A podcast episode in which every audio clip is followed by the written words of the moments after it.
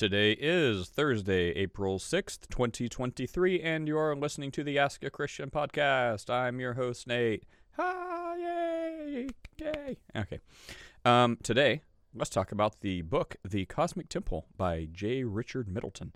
So, someone, I, I have a backlog like a, a year long. Um, anyway, this one kind of interested me, the concept of it. Um, I told someone I'd watch this speech or this lecture by this guy, and he he really kept asking me which but i guess the bible's correct right? Remember that part where jesus tells the the woman the parable? He's like look this woman because she was persistent and like bugged this judge he finally got up and just gave her what he wanted not because he felt sorry for her not because they were friends but because she bugged him until he did it. Um so i guess that happened to me. This guy kept uh you know asking like have you watched this video? Have you watched this video? So i thought you know what? I'm just gonna watch this video. So i guess it works. Squeaky wheel gets the grease. Anyway this video the idea um, you can watch it. Um, I don't know if I'll put. The, well, you could just search for that on YouTube. Um, anyway, so his concept is from Genesis one and two. It's not like gap theory where they're different creations of the world. One is Genesis one is God's creating like a cosmic celestial temple somehow, and then Genesis two is creating of the world. Um, anyway, so I I don't I'm not convinced. I don't think it's necessary. I think it goes way far away, um, and the guy makes lots of assertions and jumps around thousands of years in the Bible to make his case. Um, I'm I'm not convinced, and there's no reason for it. I don't know if he just thought this was an interesting theory. I don't know anything about him other than the short lecture I well the hour lecture I heard him give. So I don't know what type of Christian he is, if he is a Christian, what denomination. I, I don't know any of that. Um, I just know that I am not swayed by the cosmic temple argument, um, as you'll hear. But I don't know. Check it out for yourself. All right, faux philosophers. So this this is like the second time in as many days. Um, two days, two times, two days. How I don't know. I, I don't want to be like ageist, but these like very young sounding guys get on and it seems like they just regurgitate stuff. I don't know if there's like a, a, TikTok video or something that just teaches them strings of like big philosophical terms and jargon and they just like spit it out. But they're they're so I guess passionate um, that they just spit it out like bah, bah, bah, bah, bah, bah, bah, bah. It's like look, no one even you don't sound smart. You sound like a parrot. Like you you can't form these thoughts in a slow thinking type way. You're just trying to spit it out super super fast i, I guess to sound smart or be like ah owned you christians. Um, anyway it's, it's not a good look. It's not convincing which i mean i guess is fine for our side but it's not about the argument. It's about the god. Um, anyway that's that's faux philosophers. It bugs me. Like philo- philo- philosophy i'm not a big fan it's useful for what it's useful for when it stops being useful and it just uh, people turn into pontificators I, I guess like i'm doing now just without philosophical terms um, is philosophical a philosophical term? Hmm. Shall I pontificate? Anyway, that's enough. You'll hear about it. Uh, Mac's blasphemy. For those uh, who have worried or been concerned that they could have committed the unpardonable sin, we have a topic for you. Um, you know, what is blasphemy of the Holy Spirit? We've covered this before, so it's kind of a recap and then some additional talking about it.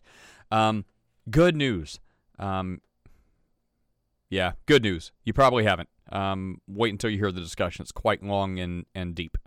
Um, then talking in tongues. What's the different types? Uh, well, there's the gift of tongues, which you know, interpretation. And there needs to be an interpreter for the edification and for you know to demonstrate, like you know, God is still doing miracles um, by being able to have an interpreter and people speaking in languages that they don't know.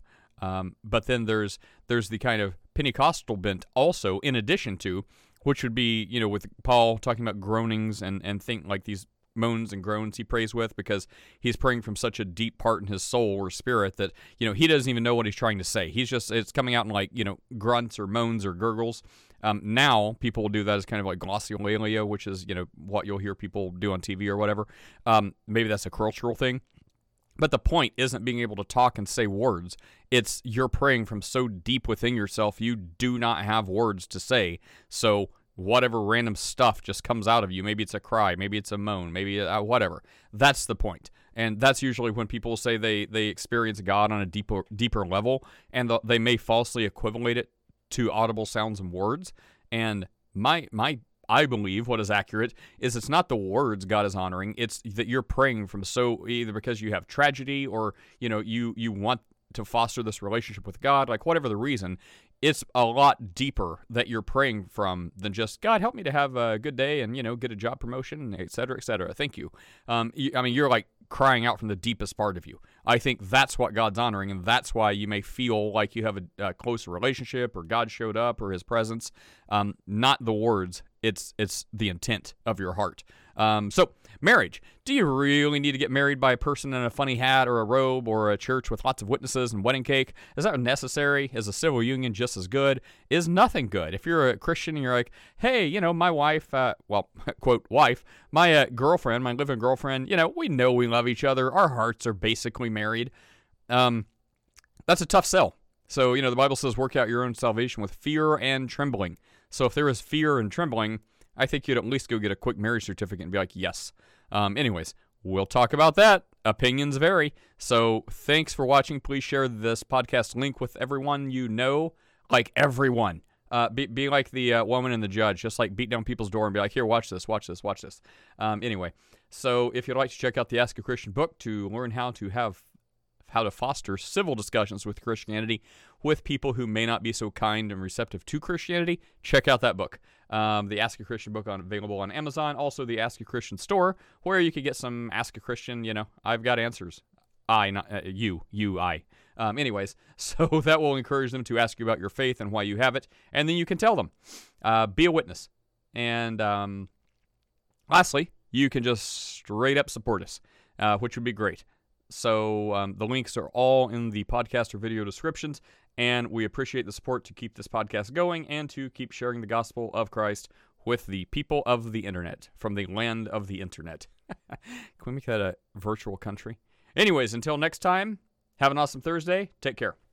Um, been promising Vaniel, you know that guy I just met him recently, that I would watch this this interesting video.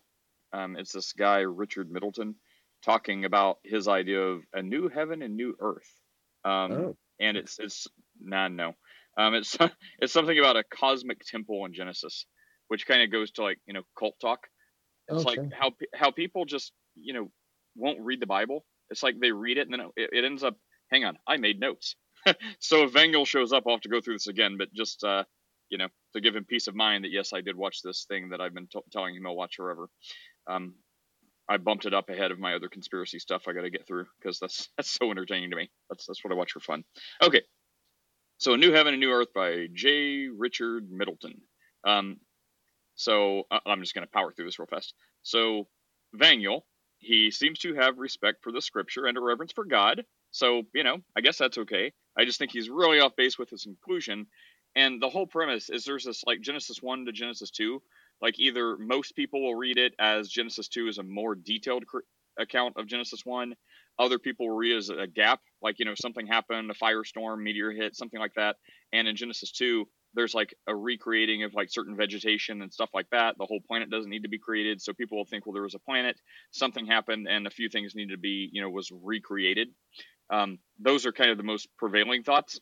Um, then this guy comes up with no, Genesis 1 is like a cosmic temple like it's weird, man. It's like akin to baptize, like how he'll read something about living water in the scripture, and we're like, yeah, we agree, we agree. And then he's like, that's actually tears that you cry from your eyeballs to be saved. We're like, wait, what? so it's it's that kind of leap, in my humble opinion. Be one of my opinions, so that's it. So it's it's a baptized type leap, going from like Genesis one is creating a cosmic temple. Um, so I just can't get there. That's a that's a leap too far.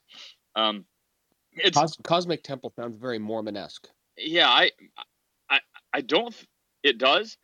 I think it's a different than any Mormon thing, though. Um, yeah, I, I, I honestly don't know. I listened to the whole video, um, but it, it didn't seem like a Mormon thing. It seemed like a things Mormons would probably be like, no, we don't even think that. Um, yeah, I mean, they could both be wrong. But uh, let's see. It's like it's like one of those. Okay, yeah. The way the guy was trying to make his case, he started in Genesis one, and then he jumps to Job and then Isaiah, like you know, hundreds or a thousand years, like way, way, way later, to make his point. And it's like it reminded me of one of those murder boards, like that meme with uh, Charlie Day from It's Always Sunny in Philadelphia, um, stringing together like you know threads on the the board, like linking all these like crazy things together. It's like, well, because of a fish, that's the footstool of the world. Like, wait, what? Um, so that that kind of thing. Um, Well, it's So oh, also he's yeah, oh, no, go ahead. Go ahead. go ahead. yeah. I'm I, I just want to read these things. I'm distracting myself. It won't take long if I power through this. So the first thing, the guy seems to be quoting from a, a, a specific translation. He didn't mention the translation, I don't think, but he bases he bases a lot of his case on that. So I I would be curious to know if he consulted the original Hebrew, um, because if he didn't, that could in, destroy this whole argument and make me wasting an hour of my life for no reason. So it seems like he's using a really specific translation. I don't know which one, uh, but did he consult the actual Hebrew? Because that right there could, you know, shake his argument. Um, let's see. After that, he makes a stretch. Yeah, he makes a stretch between Genesis 1 and 2 and jumps out of nowhere in Genesis 1 to God's temple, and 2 is God's creation. And that, that leap is like what we talked about with baptized. It's it's just too far uh, for seemingly no like no reason to get there. Um, and then he keeps he keeps declaring things as a metaphor. A- absolutely, he's like, and this is a metaphor, and this is absolutely a metaphor. I'm like, wait, why do you why are you so sure something is absolutely a metaphor? So he doesn't give reasons as to why he thinks this. He just kind of ab- arbitrarily declares this is a metaphor, that is a metaphor, that is a metaphor, when that is highly disputed. Um, and then, yeah, let's see. He uses Job and the foundation of the world to try to say that's a building of a temple in Genesis one, I guess, and that's that's just nuts. Um, that's a metaphor. Funny he didn't call that a metaphor.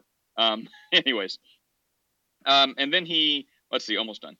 He gives gives Torah to the word.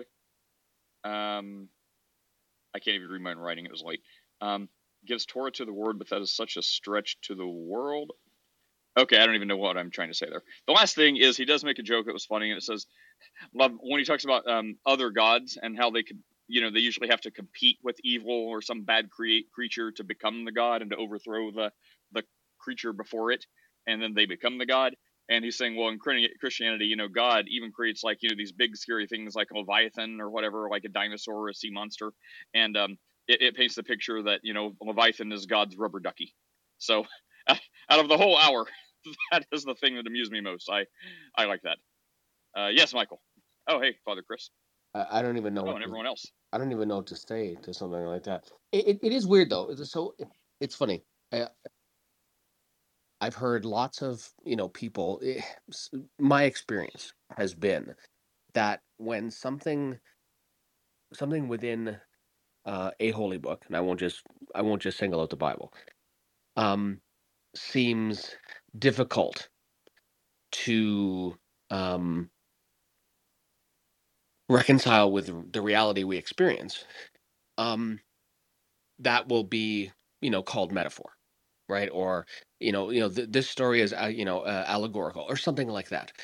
Um, and yet there are certain parts you know that would seem more metaphorical to me that some that people will you know attribute to oh you know absolute historical fact right? And so it, it that's been my experience where people will say you know well you know that's clearly metaphor that's clearly metaphor. No no this is totally literal. There, there are the biblical uh, literalists right? You know that that are you know firm you know six days six thousand years uh you know all, all all of the little bits like everything within the bible and it, i mean that just doesn't comport with with reality right? And and much of it we can demonstrate just isn't the case.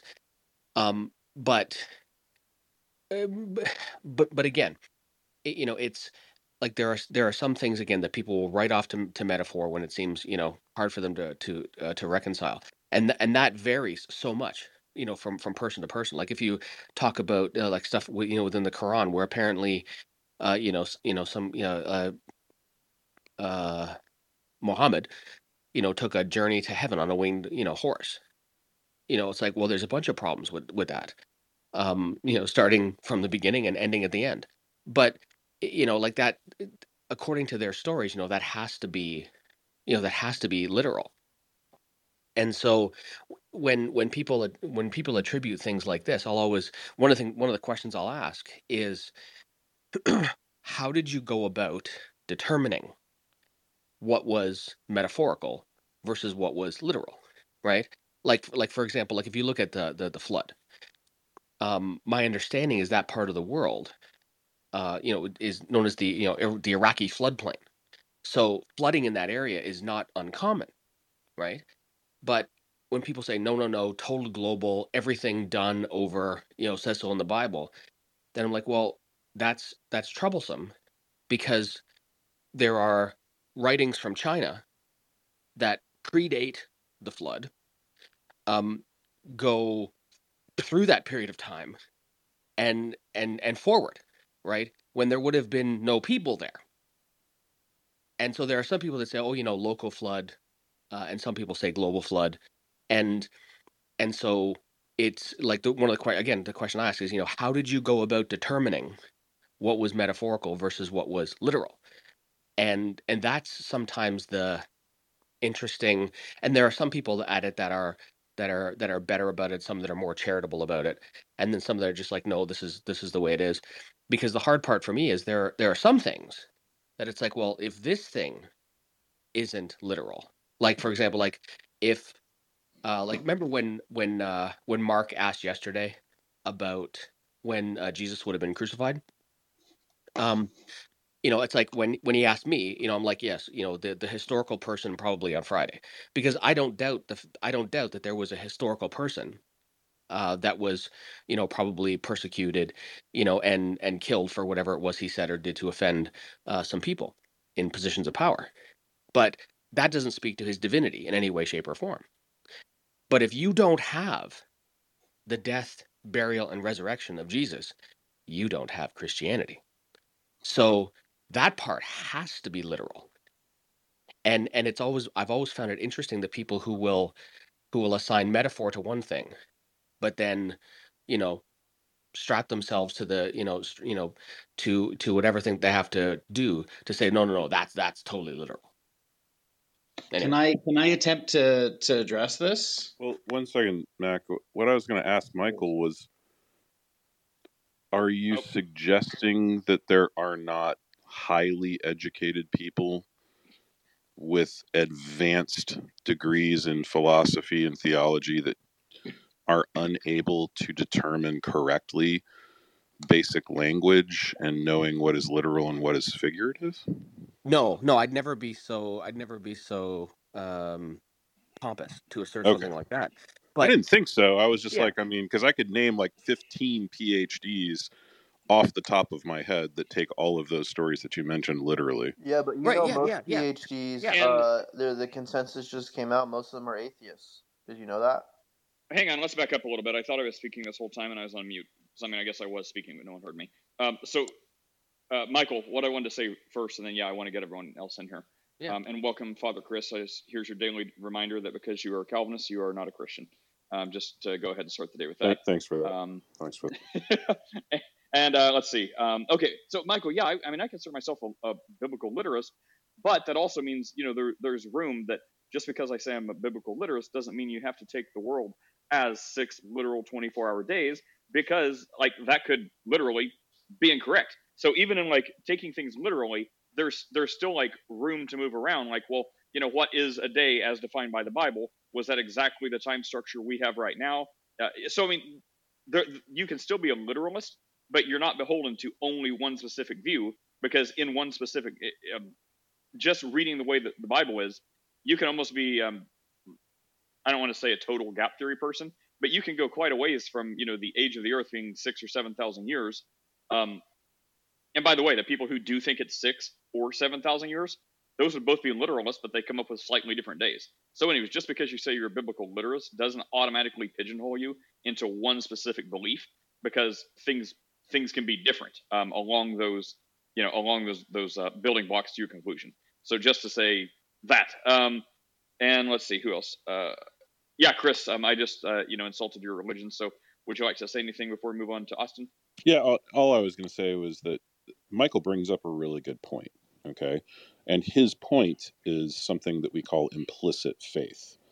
And uh, this is something I've been thinking a lot about recently. The idea that, that Michael's bringing up is that a lot of people will repeat things based on something somebody else told them without actually investigating it for themselves. And then when Michael presses further and says, What's your grounding for taking whatever, say the flood literally instead of being able to give them their reasons in the literature, you know, and and looking through the passages, they'll just say, "Well, I just heard somebody say it," and that's a type of implicit faith.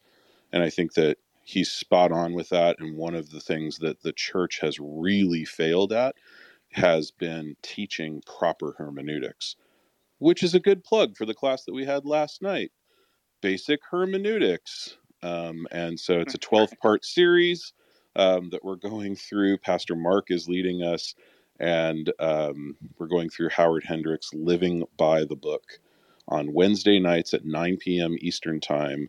If you don't have the 30 bucks to buy the book and the workbook combo, hit me up in the back channel or hit Steph up in the back channel, and we will send you scholarship money. Yeah, and, and it's and it's Um, interesting because and and I think just to tie into what you said, Chris, and then would totally go on. I just didn't want to lose this point. Um, when you know when someone says like if if if through the course of conversation we break it down to you know to whatever the lowest common denominator and if the if the believer tells me that their lowest common denominator is they accept x whatever x is doesn't matter story whatever it is on faith then then i'll usually back off and say oh if, if you accept it on faith that's cool because you know like hebrews 11 says you know without faith it's impossible to please god so like it's it's kind of in your rule book right you have to have faith so if that's how you reconcile story X, Y, or Z, I'm cool with that. It's just Yeah. crazy that they have to have faith. Like they they don't have any justification for their beliefs. That's the crazy part. Well, that's not true, Austin. So, what I would say is the that justification. For your belief in so I'm very happy to. It is based on uh, the evidences for the resurrection of Christ, right? And so, Yeah, that's not justification. What what is epistemic justification? oh my goodness. Yeah, tell me what what is epistemic justification. So, do you want to get down to solipsism? You're the only me what person that who is? exists. Can we just cut it short and just say that Can you're we a just cut it short? You you don't know anything about philosophy, and you talk down on people like you Uh, think. you do. philosophy is not necessary. We have faith. How do you predicate about God He has faith in philosophy. revelation. through revelation? Yeah. Yeah, but you still need. There's still like the Orthodox are right about this. If any, if any of the dom- denominations are true, No, they're not. They worship Mary true. and they worship saints and they Yeah, make this, that's statues not and they kiss biblical. I don't know more about your and they, Bible than you do. That's not biblical. In in the book of Hebrews, it says Christ is a high priest in the order of Melchizedek, and as a high priest, he ordains. So he ordains the, the apostles in the Last Supper. This is apostolic succession. So apostolic succession. Wow, you have you got to be no idea what you're talking people who about. you don't know what you're talking about, Chris. You don't know what justification is. This is why you got to be careful hey, who don't say you pray to like Mary. Hey, there you go, Can, Chris. You can, it. can both of you chill? I mean, like, this would be a great conversation if, like, Austin, you, This like, guy's saying you shouldn't pray to conversation you could saints. But, like, This but, guy's but saying you shouldn't pray to Uh, saints. Austin, yeah, saints aren't like, God. Austin, just chill and make your points and, like, Do you believe in apostolic dialogue. succession? No, Yeah, Austin. not the way you do. a Not the way you do. just No, I don't believe in God, but I know more about theology than you. yeah, Well, Austin. you You're the probably should. expert. Teach us all. Thank you, Austin. Well, my Chris, dad I still beat want you to your tell me what dad. epistemic justification is, Chris. Stop being a pussy. How about you just tell me what epistemic justification is? Oh, You don't even know. So, okay. Well, there's one rule, and you've managed to fail. So, Wow. you know, thanks for playing. Try again. Um, goodness, you know what? Wow. Whenever, oh, this what what is it with like you know sixteen somethings? Um, you know, like that dude the other day. There's like three of them in a row, and now this guy. They show up there, philosophy, blah blah blah blah blah blah blah blah blah, blah and just regurgitate parroted garbage. It doesn't even matter if you're right. Everyone listening is dumber for it. Like even if you you're making excellent points, it's it's not what you say. It's just in the way. So you know, if you had a better way about that, and it's unfortunate because you know maybe you would have eventually said something that was correct, but no one's going to know it now because you just sound like an arrogant like teenager who's just rattling off stuff that's regurgitated, and you haven't even thought about your own claims. Um, it's, it sounds like something you just read in a book and memorized because you thought it sounded cool. Um, whether or not that's true, that's the impression everyone now has. So um, Yeah, you know, what's your it again. I, I think, what's your uh, I- I epistemic think- justification for saying that? Yeah, and, and Nate, I think one of the most important things someone like that misses is one of the most important forms of intelligence you can have is emotional intelligence. So if you're just leaning and going in the way you are and you don't have emotional intelligence, then you're not that smart. And Well, I mean, I think what is it? A, uh, is it a hallmark of of like a intellect or something like people say? Um, it's like you know, um, if you're as smart as you think you are, like one of the hallmarks is being able to take a complex subject and make it simple. So if you're if you're trying to like you know get one over on someone by using like high-minded philosophy philosophies, which by the way, read Romans one, it says something about that. But um, even in good secular human non-Christian speak, um, if you're trying to like you know use all these like big words and philosophical jargon, um, you're not as smart as you think you are. If you were, you'd use small words and dumb it down for the rest of us in a way everyone can understand. Just saying. Uh, Lou, yeah, I was just gonna say communication. I mean, even if I disagree with you, if you could have me understand what you're saying, and I could, I could wholeheartedly disagree with you because I understand. That's that's good for conversation. I'm just saying. I think or you can yeah. read, or you or you can read basic philosophy, Nate. Um, I don't think you know a thing about me, um, other than I gave you the business that you deserved. Um, I don't Hey, think Michael. you know my philosophical standing. Um, oh, hang on, hang on, time out. Uh, Vangul's here. Um, yeah, let me recap real fast what we're actually talking about. Uh, Vangul, I, I did watch the whole hour. I don't think I've done that for anyone else. Um, I watched the entire hour of that video you sent me, and um, I, I recap I recapped it at the very beginning of this. Um, so I guess you can you can just play it. I start immediately in the podcast, but to recap, um, I, I think the guy's off base. Like he jumps around, he tries to make his case in Genesis one and two by jumping like a thousand years in the future uh, to Job and then to Isaiah to make his points. And he just arbitrarily assigns things as metaphors, like for no explanation. He's just like, you know, and this is clearly a metaphor. This is clearly a metaphor. I'm like, well, wait, that's that's not clearly a metaphor. That's disputed. Um, so, um, you know, he he does have reverence. It sounds like for the scripture and for God. Um, so, you know, I guess that's that's something good in his favor. Um, I just think he's off base with with the cosmic temple thing. And uh, let's see, there's one more thing. I, I do like the joke he makes about how Leviathan is, is God's rubber ducky. Um, because he's talking about how other gods like have to conquer something, and and you know our God like creates the the most vicious thing, and it's it's like a pet for him. Um, what is what is anyway, this video, Nate? What is a I, I tried. Po- temple? how do none of you know this? Um, okay, so it's the link Vangel shared. I thought he shared it to you. Um, I tried posting it in chat, but it, it won't let me because you know I guess moderators can't post stuff in their own rooms. It's like you've posted too much recently. I'm like, it's my room. Can I be the judge of that clubhouse? Apparently, I cannot. But Daniel, do you want to do you want to post that link in chat since apparently I'm unable to? But yeah, so it's the thing Vangel it's the thing Vangel shared uh, a couple weeks ago, and um, I gotta meet you. It's a thing that Vangel shared a few weeks ago. I thought he showed it to you too, but it's this guy J. Robert Middleton. Is that right? And he has this idea that uh, the Genesis one and two, it's like instead of you know planets and matter, um, Genesis two is the creation of the world and ma- material and stuff like that. But Genesis one is the creation of this like cosmic type temple. Um, it's just just kind of a odd thing. Um, does it, the, so I don't know- I don't- trees and sex. I didn't What? hear any of that part. Okay, just checking. Just a better representation of the Genesis one um, temple. Um, this one wasn't exhaustive. Um, there's actually, if you, I'm- actually reading the actual book. Uh, it's called A New Heaven and New Earth. It was another room. I think Chris, they were. Uh, I'm not sure if he was in the room with. Uh, uh, was it Brian, um, Paul, and um, some other individuals? They were uh, I was there speaking on the short same. time. I wasn't there the whole time. Oh, okay, yeah, because I came at the end and I seen you there, so I thought you was there around the same, you know, around the same time they were there. They were discussing the book called The New Heavens and New Earth, um, and so on and so forth. And I think um, uh, Middleton was expressing something um, as part of the book. Um, I'm not sure exactly how much context you you you got into it, Nate. Um, the the idea of I the watched the whole video. one. No, no, no, no, no. Um, Oh. I'm talking about overall with with Genesis one. Um, I mean, I guess th- that couldn't give you all the details because that wasn't really an um, an ex, um, an exhaustive um, study on the topic itself. But uh, John um, John uh, what's the name? Uh, John Walton does a much more thorough explanation on on what the Genesis one account is referring to. Now, it's it's the the point of Genesis one, and you make a distinction between Genesis two, was simply saying that what was being referred to in Genesis one wasn't um, was painting a different picture than what we assume that it is. Because if you look at Genesis one and Genesis two, you'll see a lot of different uh, um, distinctions um, that are that seems to differ.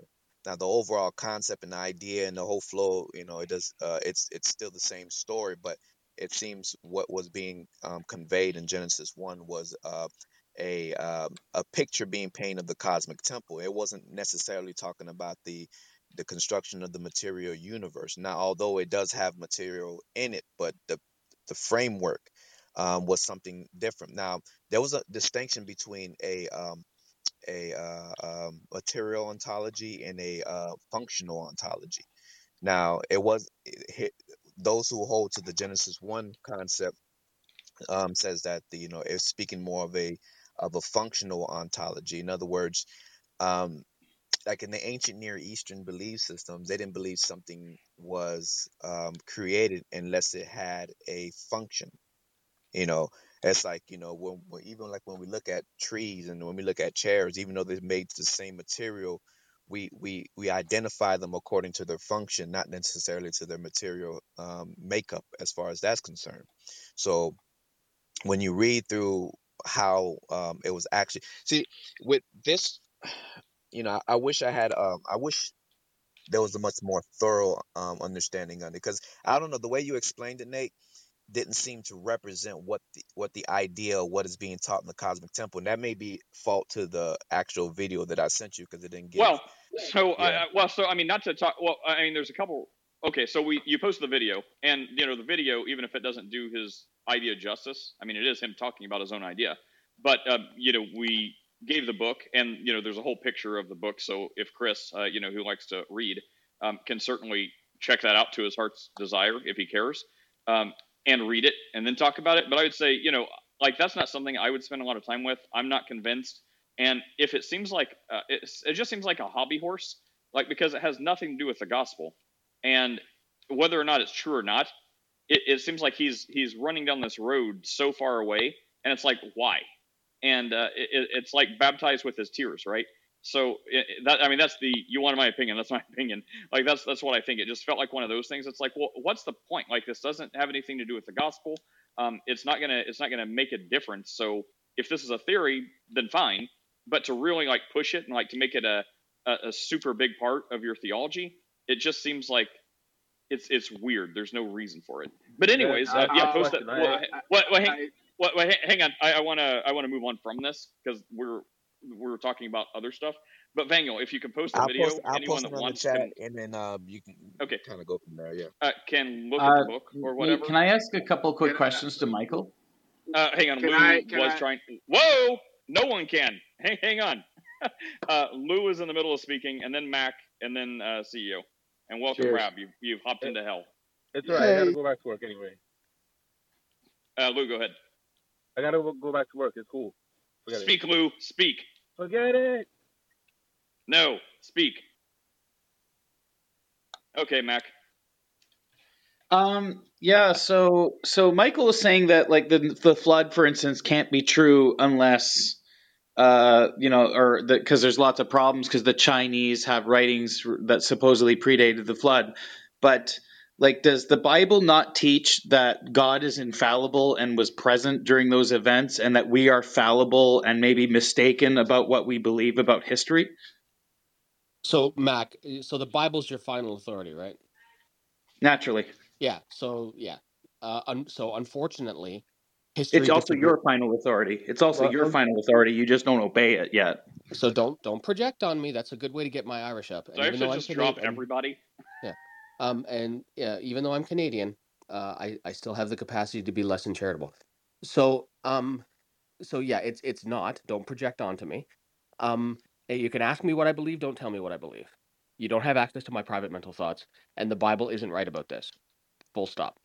Um, and so if if the Bible's your final authority, cool. Unfortunately, recorded history that anybody can look up disagrees with you, as well as every single solitary branch of science. Okay, I'm sorry, there was never a Well, flood. no. There Well, the was science never a is wrong. Science is wrong. the We're fallible. We used to believe in bloodletting and and in you sure, know yeah, uh, yeah. Yes. I'm Yeah. sorry, Lord. Why am I being punished? Oh, So What have I Nate. Nate, can I just jump in here real fast?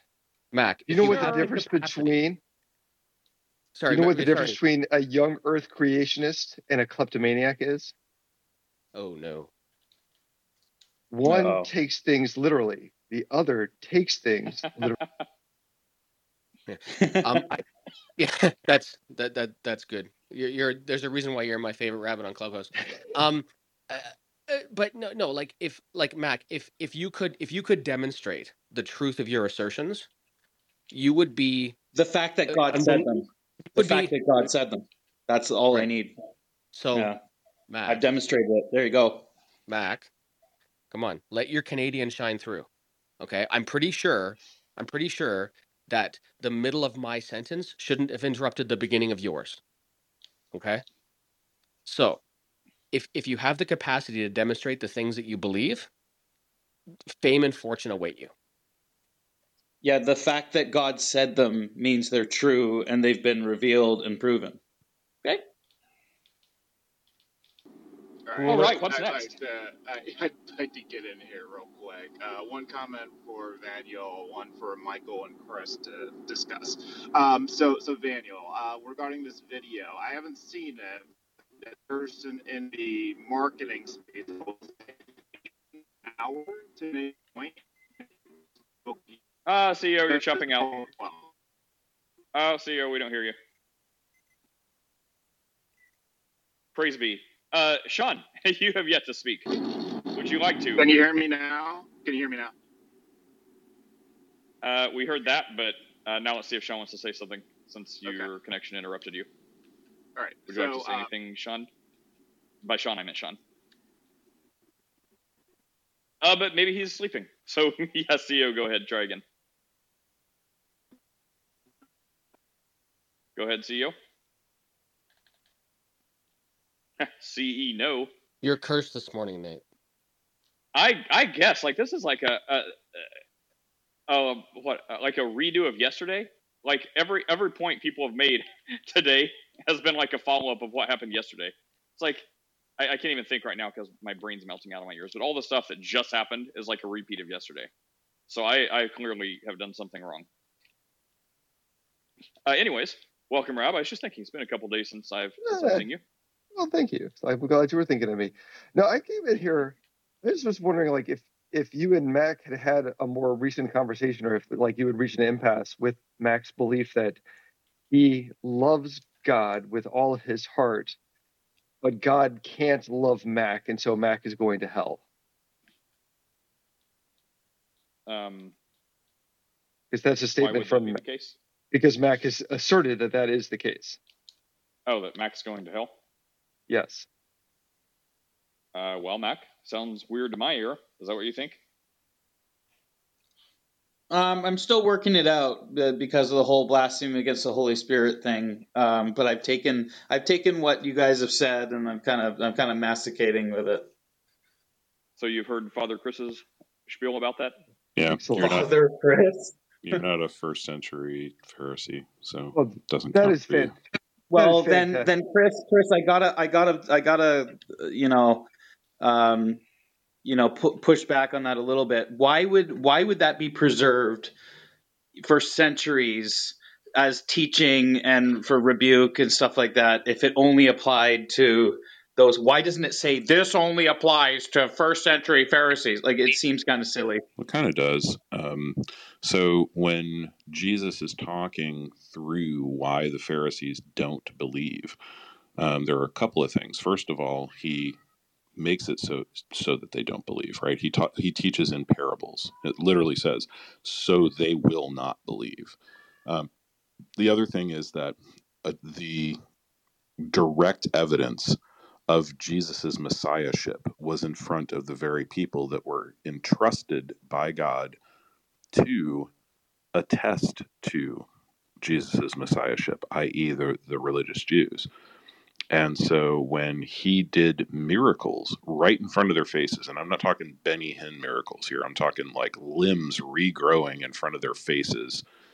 And then they take that evidence that is clearly laid out in the Tanakh as to the identity of the Messiah, and they take and say that the power of God is really the power of Satan, that is such a level of disbelief and uh, disrespect to the God of Israel that it is akin to the sin of the sons of Eli in which you know First Samuel three fourteen says that there is never any sacrifice for their sins anymore. It's a parallel to that. So if I told you right now, if I told you right now that you know Jesus's miracles were that of, of Satan, uh, then does that qualify me for? for no, the, because that's bad just a normal act of disbelief. Um, you know, and every per- human on the earth who has become a Christian or is not yet a Christian, um, they all do the exact same sin of disbelief. It is not the unforgivable sin. And I'd actually add on one more logical point here, Mac, is that I think under your belief currently, if you're going to hell, you will be in hell loving God. And so you would not be cursing his name, but yet in hell, you can only curse his name. So that seems also contradictory. So I'd have to go with Chris's reading here that you Well, like are no. forgiven. That's a better mindset to be in. You're right. You're right, Rab. In that right now, I think that I would be loving God, but I don't know what my state hell will be. Maybe I'll be like, because right now I'm like, well, I guess I better like God is my king. I'm going to obey Him regardless of where I end up, you know. But but maybe when I'm in hell, I'm just going to hate Him, and I'm gonna, I'm you know, I'm gonna get through ten seconds of it and be like, man, this sucks, you know. and and maybe I maybe uh you know I'll agree with Okay. you. Is the uh, is the Bible true? Is what true? The Bible. Is the Bible true? Naturally. If the Okay. Bible isn't true, So- nothing's true. Sure, right. So, I mean, you know, whenever I think whenever people have the scary times in their life where they're like, "Have I blasphemed? Have I did this?" and they, you know, do their soul searching and you know all, all this stuff. Um, I think some of the verses that come around, like you know, even in my own life, I'm like, well, look, if the Bible is true, then it's true, and if it's not true, then nothing matters anyway. So I'm like, you know, some of the verses, like you know, all who call on the name of the Lord will be saved, and you know, no one who calls on the name of the Lord will be, you know, will be put to shame. So I thought, well, if that's true, and such a person is calling on the name of the Lord to be saved, and you know, putting their faith in, in God to to save them, well, then the Bible says that person one- yeah. Well, then the Bible says they won't be put to shame. So Right, if they this is- are, and they call on the name of the Lord to save them, and end up in hell, then I guess the Bible is true and nothing matters. Uh, the Bible is a lie and nothing matters anyway. So No, no, because this is the one thing that that you know, it's the kind of get out of unconditional forgiveness free card for Jesus. You know, like like uh you know, like this is the one thing and and it's interesting how like you know, Chris goes first of all, Chris's interpretation is not infallible. Right? So I don't need to trust it just because Chris said so. Like I I will take I will take I will consider it and stuff like that. But I take a conservative approach that, you know, if I were a betting man and the book says, like, why, for instance, do we accept the literal six day creation account, but we need context around this thing that Jesus says is unforgivable? Why do we need context for that? But we don't well, need hang on, hang on, context for the creation well, account. hang on, Mac. Your wait, wait, Mac. Your uh, mic is popping a little bit, so uh, fix that, or I may not forgive you. Um, so fi- fix that mic. But I think maybe you were confused by what I was saying because you were over talking me. But I don't necessarily share Chris's take. My point is, if the Bible is true on those things, then that means if you are someone who can blaspheme the Holy Spirit right now and you know be damned to hell forever, um, if you also are someone who could call on the name of the Lord for salvation and put your trust in Him, so you won't be put to shame, then you can't have two at the same time. So if you are someone who like now, if in 2023 people can blaspheme the Holy Spirit, guaranteeing their damnation, um, then that person cannot call on the name of the Lord for salvation because that would make the Bible also untrue. So the point is, if you are someone who can call on the name of the Lord for salvation and put your faith in Him, so you will not be put to shame, like the Bible says, then you are someone who cannot have blasphemed or cannot blaspheme. Otherwise, you wouldn't be able to do that because if you can do that, you are saved. You will not be put to shame. So Then I'm not a that- that's my Christian. so so that so that's my case. So if you can call on the name of the Lord to be saved, that means you have not blasphemed. Because if you have blasphemed, you would not be a person who calls on the name name of the Lord to be saved. So Then, they, despite the fact that I have called out to the Lord to be saved, I'm not a Christian because I have blasphemed. There you go. so Nate, I reject the- that. So I guess we have the- differing views. If you want to take the glass half empty, then I mean I disagree, and you know maybe I'll see you in heaven whether or not you think you'll be in heaven. So wait, so Mac, the, the danger to this, by the way, for for realistic purposes, Andrea Yates is a woman who felt the same thing you did. She knew she was destined for hell. She was absolutely going to hell, and she said, "You know what? I know babies don't go to hell." Because that's what I believe. So I will kill my children to They do to guarantee them a place in heaven because I'm going to hell anyway. They So do go to hell. She, she felt so Wow. in the sense Right of over his head, okay. What? You're just pew pewing on everyone's morning. Okay. Yep, that's that's fine. I'll stop there. Then this is. I appreciated it, Reb. Good try. I I got it. I just. So yeah, so Mac, that's what I think. Um, it seems like if you honestly believe what you said and you take the 100% opposite view of me, then I guess uh, you know we just differ, and um, you know maybe we'll see you in heaven Well, whether you think you'll be yeah. or not. Yeah, I didn't mean to bring this up. Rab insisted, so you know if we're gonna job, try Rab. try it out, then Did I did I hear babies go to hell? Is that what I heard? I just want to make sure. Oh let's wait a little bit before we touch that, which we tackled it yesterday. But yeah, let's let's deal with. yeah, I, I, the non-Christian babies, yeah. I What's have the a consensus question of the for room? Mac before Yes, he Steph. says more silly stuff, um, or, or maybe someone else can tell me. Uh, what what's the thing that he did that he thinks was blaspheming the Holy Spirit? Um, well, I attributed Jesus's miracles to the devil. Uh, I did it twice in a conversation with Johnny House to prove that I had done it. Uh, I did it with Matt Slick in order because Matt Slick insisted that I was uh, retarded. He literally said Okay. I was retarded. So you you have Uh, intentional like is this something that you had done prior and then no one believed you and now you keep doing it? Correct. Why? Uh, because because they first of all aren't taking my questions seriously. Uh, secondly, and and they're not like actually dealing with the. They're just they're just kind of hand waving away. Uh, you know, the, Jesus's own words and putting it through a filter of context, even though they don't use context with regard to the creation account, the flood, you know, all these. Okay. So You know, your other your things. method here is that two people who have doctrinal differences with you, you are going around blaspheming the Holy Spirit. That's your Um, well, yeah, and then and then Matt Slick said, "Well, you couldn't possibly believe two things at once." To which I responded that all kinds of people believe two things at once. That we can't all be Oh, Mac, you're right. uh, uh, uh, theologians and philosophers, and many people hold incoherent views, like Republicans believe in. Could, could you, you just know, do us being a Oh, huge favor? hang on, hang on, wait, wait. you know, This blah blah Oh blah. my goodness, the Bluetooth. Mac, you've It's the got Bluetooth. to fix your mic. All we hear is crackling and popping, and it is making me violent with Christ-like rage. Can you Sorry can you just that. disconnect your That's a Bluetooth? joke. Okay, Don't be that's violent better. with rage. No, I don't. I don't. Uh, sorry. All right. So Mac, are you like you don't consider yourself a Christian, but you believe every do. word of the Bible? You are. I a do consider myself a Christian. Yeah. You're just a Christian who has and continues to say the worst thing he can think of. Well, is that indeed the worst thing in the world? Like, I, I No, only no, believe it's the on. worst I, thing in I'm order to. stepping into your world. This is you have Hmm. identified this as the thing that is either guaranteed ticket to hell. So in your world, this is the worst thing you can think of, right? It's the worst thing that the Bible apparently thinks of. Apparently. Which, but you said that the Bible is true, so this is also Yeah. the worst thing you can think of. True. Okay. Yeah. okay, all sure. right, yeah, yeah. I had to translate property. So you would, I yes. So you would identify uh, yourself as a Christian, but a Christian who goes around saying the worst thing he can think of to prove a point. Went around, by the way. I'm not gonna do. I'm not. The point's been made. Oh, okay. So this isn't something you're continuing to do. Um, I don't intend to. No. Mac. Oh my gosh. Okay. So I don't think that what you have I agree with Chris on this. I don't think that's blaspheming the Holy Spirit. I think that at this point it's just like complete um you know like when a teenager is talking back to their parents and they're like No. "Ugh, Now you're condescending like, to me. No, hold on, hold on. Yes, I'm about to a little bit because this is how silly I think this is. Um you're doing the thing that a rebellious teenager does. Right? Matt Slick going- literally damned me to hell. You're going Matt Slick told me I was going to hell.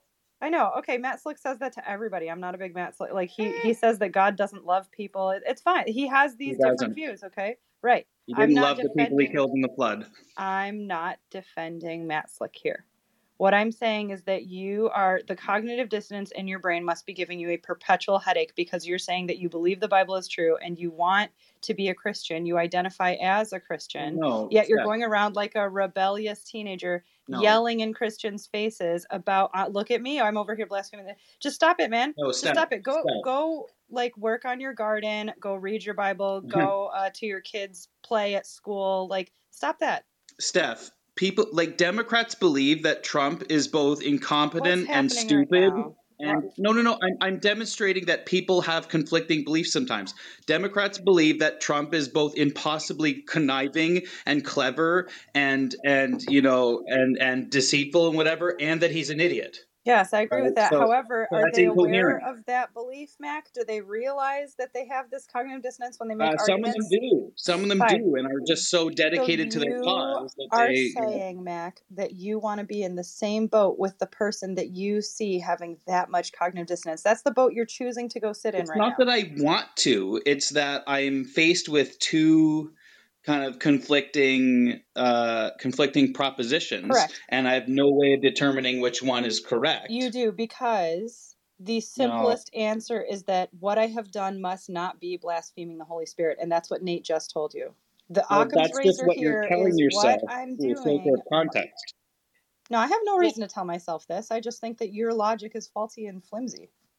Well, you're trying to. I mean, you're trying to like. Be, you're like a step away from being one of those monks that like beat themselves with whips. Yes. Like you're on one hand, you're saying no, Chris, yours is too easy, and that's that's too easy. You're looking at the glass half full approach that I can't do it. But on the other hand, you're giving incredible deference to Matt Slick, who is like, he damned me to hell. Like why? Why? Like why? Why are you? I mean, I understand Matt error on the Slick side of caution. I more- understand. I understand. I understand error on the side of caution. I typically, you know, advocate for that stance. But I mean, yeah. I mean, I guess you had your reason. You're about to say it, but I mean, there's nowhere else to go with this. Like, you know, 99 Christians say no, we don't think you've done that, and you've heard the old trope, which you know, it's just a cliche, but it's like if you if you're concerned whether or not you've blasphemed the Holy Spirit, chances are you haven't, because if you have, you wouldn't care, you wouldn't be concerned. Um, but you know, that's just a thing, which you'll be like, well, how do you know that's true? Um, Well, again, it's it was just a catchy Rap. It was Rab who brought it up, and I think Rab just enjoyed throwing the grenade into the the you know fray. Dude, no, well, you is took it actually though. But I mean, the, genuinely just okay. Mac, the reason that I have concern about this is that this is a horrific Christian witness. Okay? And and here's the thing, when I see people come on this stage like Michael, if Michael doesn't claim the name of Christ and he doesn't claim the label of Christian, I am much less bothered by anything Michael might have to say because he's saying Michael says da da da. You are walking around claiming the title of Christian in the name of Christ, and then you are saying, "I have blasphemed, and watch, I'll do it again." This is a, this is like it's Well, I a don't intend to do that again. I don't intend to do that again. Well, you're bragging about having done it. Like you, this I'm not a bragging. I'm pointing Mac, out. Mac, stop interrupting. So God has if- more do patience you But you're want- slandering me. Hold on. Do you want other people to come to Christ? Well, type it in the chat. I'm as okay. I'm assuming that if he believes every word the Bible is said, the Bible says, okay, that he believes he understands the Great Commission, he understands its purpose, and he wants other people to come to Christ, right? If he does, he needs to stop this asinine, uh, self-flogging, uh, teenage rebellious behavior because it's just a terrible, terrible witness. And this is what Rab was pointing out. Rab, another resident uh, atheist, is saying this is a dangerous mindset and a bunch of horrible ideas. And it's it like I completely agree. Yeah, and and I, I actually don't have a worry that he's going to proselytize to others to a degree. I don't think what he's doing is actually a great message. I actually he feels like every time I hear from him, every time I see him in text chat, I'm just feeling he's a he's someone in enormous pain. And he's just someone really suffering. And I feel horrible for him that he's just like, as another human, he's someone shouldn't be in that much like mental anguish. And so honestly, I was bringing it up hoping that Chris and or Nate could kind of start steering him towards maybe he's not doomed to be eternally tortured because that's Well, I mean, just like sad. yeah, I, I I get it, and um, you know, there, I mean, oh, there's nowhere else to go, right? Like when when I think everyone, uh, you know, at these at these parts in their life where they're like, have I have I done this thing called sin too much? Have I blasphemed? Have I, you know, am I really a Christian? Like, you know, everyone kind of finds solace eventually after their you know self-imposed turmoil or whatever, um, in in these scriptures because it's like, well, look, if the Bible is true, then this is true. And if I'm calling on Christ, I'm saved. And look, also in uh, was it Corinthians or Paul Paul's talking? He's like, look, I'm not writing these letters to just to be mean. Uh, when he's criticizing them and you know calling them out for all their messed up stuff they've been doing, he's like, look, godly sorrow produces repentance. And he's like, you know, that's the hope we have that, you know, if it's godly sorrow, we repent. And then he applauds them and says, look, I didn't mean to cause you pain, but the fact that it did cause you pain, Matt, uh, because you were led to this godly sorrow and that produces repentance, which is hope, it's not like those in the world who have no hope because they're truly screwed. Um, but if you're uh, following Christ, then you have this godly sorrow, and the end result is repentance that leads to eternal life. Um, so I mean, there there's nothing. Um, I, I mean, I'm not the most emotional, touchy feely person you're going to meet, but that is, I think, putting the Bible to to the test, and you know, based on what it says. So it's like, if the Bible is true, then all of it is true, and there you go. So if you're calling on the name of the Lord, you cannot have been someone who blasphemed, because then you would not be, because that would make the Bible false. And beyond that, it's like, well, look, if you, um, you know, either you're saved or you're not. I and everyone else you're talking to, except the few people who have damned you to hell, uh, thinks that you know you have not done this evil that cannot be you know salvaged, um, you know, into good. But if you think you have, then you know you're saved or you're not. There's nowhere else to go with that. Um, it, it seems it seems super weird, I, and I don't want to necessarily beat this horse. I mean, we're, we're starting to the horse is decomposing as we're beating it to death. Um, but it, it's like if if if Mac truly believes what he believes, then you know it's like if if I actually thought like if it if it was the case that Romans one is true, and I I in my you know deep down I know it's true, and I'm just suppressing the truth in my unrighteousness, I would not poke that bear because like you know like the idea of hell like I don't care who you talk to uh, you know like I, I mean I'm a pretty hardcore atheist.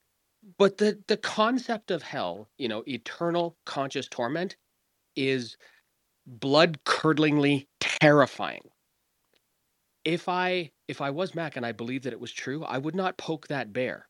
I would do i would do the antithesis of what mac did.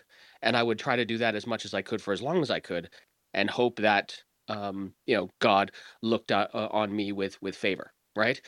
Um so Mac, as an example, like if you're looking for someone, like if everything you say is true, and I believe it's not, but I am like because I have like according to Mark three twenty nine, I have blasphemed the Holy Spirit, and I don't lose a millisecond sleep over it. So, you know, it, like it's it's it's just not something that it's not something that enters into my stream of consciousness about worry, right? if it does work, I and and because I've done a little bit of reading too, I I agree with Nate on this point. If you're worried about it, you probably shouldn't be worried about it. Can I can I chime in, Mike? Of course, yeah. Help yourself. Oh, hey Ed, how you doing? Haven't seen you in a long time. Hey, yeah, uh, yeah. This is uh, right many years ago when I became a Christian, I thought I committed the sin of blasphemy against the Holy Spirit. Because and when I was not a Christian, there was a time I got angry and I cursed God, and I was worried that I committed this sin. Uh, and I felt there was times or a few days where I thought I was going to hell. This is when I started reading the Bible, and I don't think I was a Christian at the time, but I was seeking, and I feared I committed this sin, and it was hopeless for me. Uh, but thankfully, I heard some good teaching that I, I, didn't commit the sin. I I don't know, Mike. Why why do you believe you can? I just some clarification. Why do you believe you committed that sin? Oh, I think what, you what? missed that party. Well, yeah, yeah sorry. No, it's, and yeah, and I don't necessarily want to because I think I think Nate's looking for an axe for himself right now. Um, but okay. I, I don't like basically I, I've done I've done all of the bad things according to Mark three twenty nine. Um, and and it's funny because I've spoken to I should uh, uh, insert this caveat. Mm-hmm. I've spoken to people who would agree with Chris that that have said like, and this is their belief, right?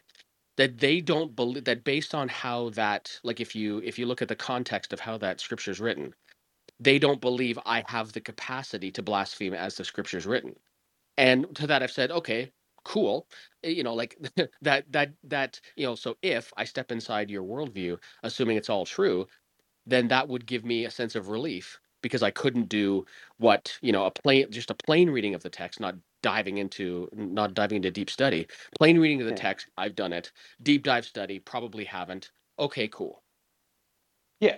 Oh, the reason why I ask is because many times people believe that, oh, because if they curse God, they think, oh, I blaspheme the Holy Spirit. That's not. I don't know if this was addressed or I'm sure. I think Chris, uh, his previous, he probably mentioned this that it's is believing that Jesus did his miracles by the power of Beelzebub. So I was just wondering if you ever, if you believe that Jesus did his power, did his miracles by the power of the devil. I don't sense you believe that. Well, no, I I don't think the de- like I mean, I of course not. I don't think the devil's a thing. Yeah, yeah. So that's why I was just one clarification on why you believe you committed that sin. That, that's it. So Well, I mean, to Chris's point though, like I, I, I don't I, like I want to hedge against it, but I mean, I think you know to be pro Chris uh, for a minute. I mean, there is something to it, right? Because if, if Jesus appears to you literally in flesh and blood and does a miracle, and you call that the work of the devil, then you know that is definitely blasphemy of the Holy Spirit. But if you read the Bible and then say, no, no, I I believe all this stuff, and I believe Jesus did this, and I also believe it was under the power of Satan. Well, you're still you it's not a one for one because you're not criticizing like you saw this you're like i don't know criticizing criticizing the account of this happening or you did this or even if you if you know that you know right that jesus in flesh and blood did all this and then you're attributing to the power of the dark one um that's still a faith position because you can't say you can say you know but everyone else is going to be like okay well you really believe these events happened because you can't prove it. All you have is historical accounts. So even at that like trying to be really generous to help someone blaspheme, um, it would still be a difficult case, uh, unless you know you you just believe Jesus. Uh, yeah, I mean, unless he like literally showed up just like the Pharisees when he said that, and the events played out just how they did, with you you know attributing it to Satan, because otherwise you're criticizing the account, not Jesus, because you don't have Jesus literally in front of you doing miracles to criticize and to say is evil. Yeah, and I mean, who knows? Like, I mean, if like if something were to, um, uh, Christopher Hitchens talked about this a little bit in uh, God is Not Great. He said, uh, you know, he said there's there's basically two options. You know, if you if you are confronted by a person on the street who you saw three days prior, uh, you know, die on a cross, there are two possibilities. One, uh, you know, the story the the story is true as presented, or two, you're under a misapprehension. And and I think that that I think that's that's probably that's probably the case. And so I would I would hope that I would trust my faculties enough to to accept what it was that I was seeing. Um, I'm not sure, given what I given what I do for a living, I'm not sure that I would be able to not want to have myself committed um you know but but i so I, I don't know. But my hope would be that if i did see this thing like like you know nate was saying and that you know that you know ed ed talked about you know in the but that if i did see something like that then that would be then that would be the the convincing thing. And then my doxastic involuntarism takes uh, involuntarism takes over and i'm a christian. Um, and yeah, just to wrap this up, uh, Mac, the reason we're not letting you defend yourself is because no one. Th- that's not the type of thing. If you think this is where you need to defend, you've missed the entire point, and you know, do what you will. Um, uh, talk to Jamesy. I think that's his motto. um, don't really, but uh, it's not a it's not a position like you know we're we're saying something negative about you. Like everyone here is offering helpful advice. Goodness, even the atheists are you know doing their part to offer helpful advice. It's not like you know people trying to you know damn you to hell like I guess your previous encounters. So there's no reason to defend. Um, you know, just take what's being said and you know hopefully you listen to it and you know pray about it. Uh, but if not, you know it's it's your choice. So it's not like a, you need to defend yourself because you're put on trial. Um, it's the opposite. Um, but Phil, welcome, Phil. What's up? Hello, hello. Um, How you doing? so I have a, I just have a first. Let me add some context to this. I've been trying praying in tongues for a minute now, and one thing that I did was um, I used to pray in tongues, but I wouldn't really. My mind was unfruitful. I would be thinking about all types of stuff while I was praying. So today I kind of experimented with. I saw uh, an article that told me when we pray, we should pray in mi- in truth and with truth. It was something about mind and truth or something like that. For today, I tried to focus on the tongues, the actual audible sounds coming out of my mouth, and I felt the Lord's overwhelming presence today. Um, it felt like somebody was. It felt like he was just lean. It felt like he leaned over and he was looking at me, but it's like he wasn't mad at me. It's like it's like he wasn't really mad. Like he was just. It's like he just was like. It's overwhelmed. It was like a lot too. Like I had to stop praying because it was like that presence was like. Is it normal? So my question basically is, is it normal to be scared of God? Like kind of scared of him a little bit? Like Uh, well, that, I mean, that was a different question than what, than what I thought you were going. But uh, Well, I would say you- I, I we would can say, we can answer. What was the question that you thought I was going to answer? And then we can answer that one. uh, something correct. about tongues. But uh, I, I would. Well, yeah, the, the second part first. because you're going uh, about tongues in this room. Like uh, you're getting there's different there's a variety of beliefs, so you're gonna get a variety of answers. So I think the simple one first is the last part of that. Is it is it normal to be scared of God, especially as you know as a Christian, as a servant of Christ? I'd say you know normal may not be the word, but I think you know when the Bible talks about you know the beginning of wisdom, like fear of fear of the Lord is the beginning of wisdom, um, and you know there is a very holy reverence. So even if we should not be scared of God, like you know, the Bible talks about keeping a clear a clear conscience before God, so we can boldly go into the throne room and you know and make our requests and petitions and prayers Man. known. So, uh huh. That presence was not of this world. It was like, it was too glorious. And when I say that I'm scared of him, it's more of like, it's it's like Right. I love him a lot, but it's more like a, it was more of a, it's these things are hard to describe. I a- understand. What, uh, yeah, let me take a crack at it because I think a lot of Christians will know what you're saying. Um, I I would like to say I've been in the place before where you know when you when you really realize or you know get a glimpse of this presence of the real God that us Christians are talking about. Um, then yeah, I mean, you know, for the other side, it says you know it's a fearful thing to fall into the hands of of, of God.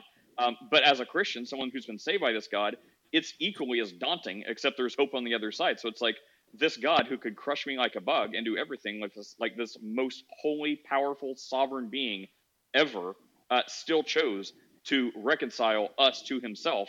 So on one hand, it's like, oh my goodness, this is the most powerful being ever, and they Yeah. also loved me enough to come in the form of Christ and die to redeem me. So it's like a wow, scary, and then wow, awesome. So I get it. I honestly just came into this room to ask that question, really just to vent. I'm gonna be real with you. Like, it wasn't like the question. I kind of known the answer. Like you said, the fear of God is the beginning of knowledge. I already knew that. I just kind of had to vent. Like, because that experience, it was, it was. Like I've been praying for all these months, and I feel like I basically was doing it wrong until today. Well, it sounds like we have the other side of the coin to to Mac. I don't know if you guys can can take a page out of each other's books, but um, is that Providence? I don't know. But I, I mean, I, I get it, Phil. I, I, I'm with you. I understand.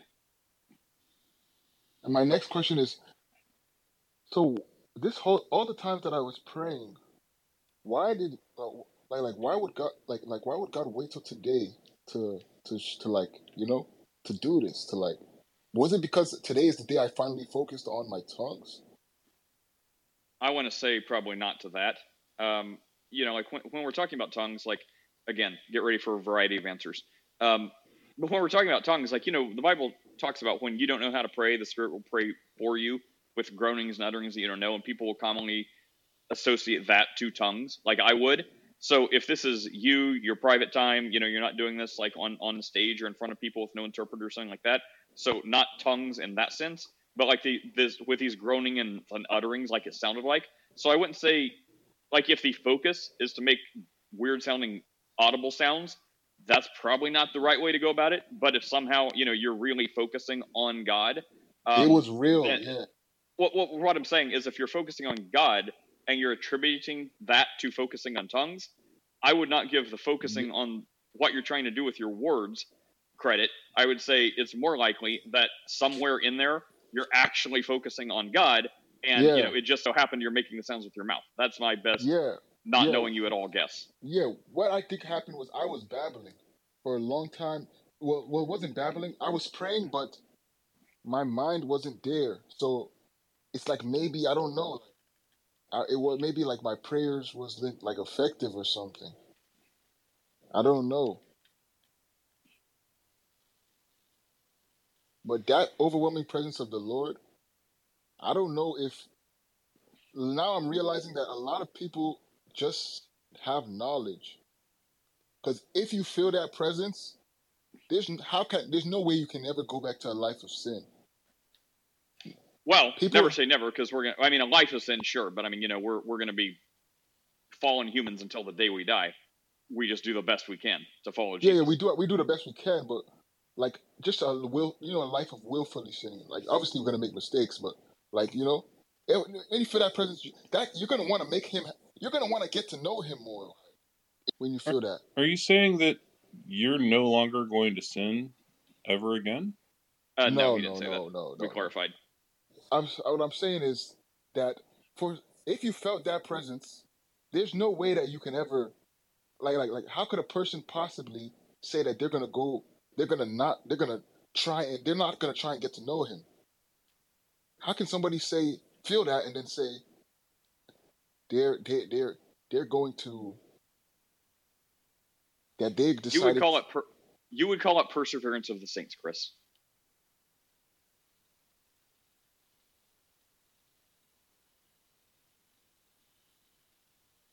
so I, I genuinely don't believe that people felt that that I don't believe that as many I don't believe that people really know him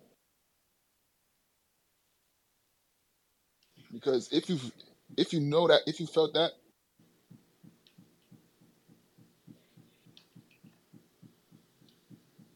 Well, I mean, I you know, I, I don't know to degree what degree people have experienced this. I'm, I mean, I'm not going to cast judgment on you know all of Christendom, um, but I would also you know say uh, that it's definitely more than a feeling and more than an emotion. And I would encourage anyone, I'm sure you're not doing this, not to put stock in a feeling or emotion because uh, you know that if that goes away or your feeling change, you're like, well, did I lose it? Am I unsaved now at this point? Like, you know, what happened? What went wrong? Um, so I mean, ultimately, it is a faith. It's not a feeling but yeah, I mean, I definitely think there is a presence and there are feelings associated with it. Um, but that's not the marker of being saved. You know, putting your faith in Jesus Christ alone is the marker of being saved. So, um, anyway, and I'm sure you know that and believe all that already. But just yeah in case anyone's listening, Steph, what do you have to say about this?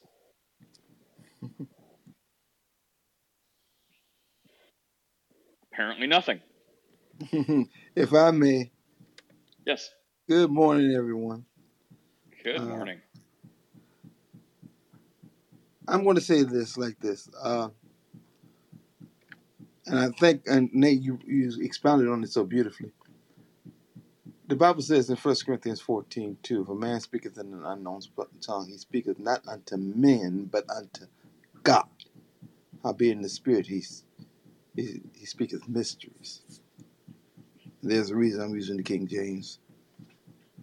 Uh, because you got to realize it's not a babbling, it's not a vain sound.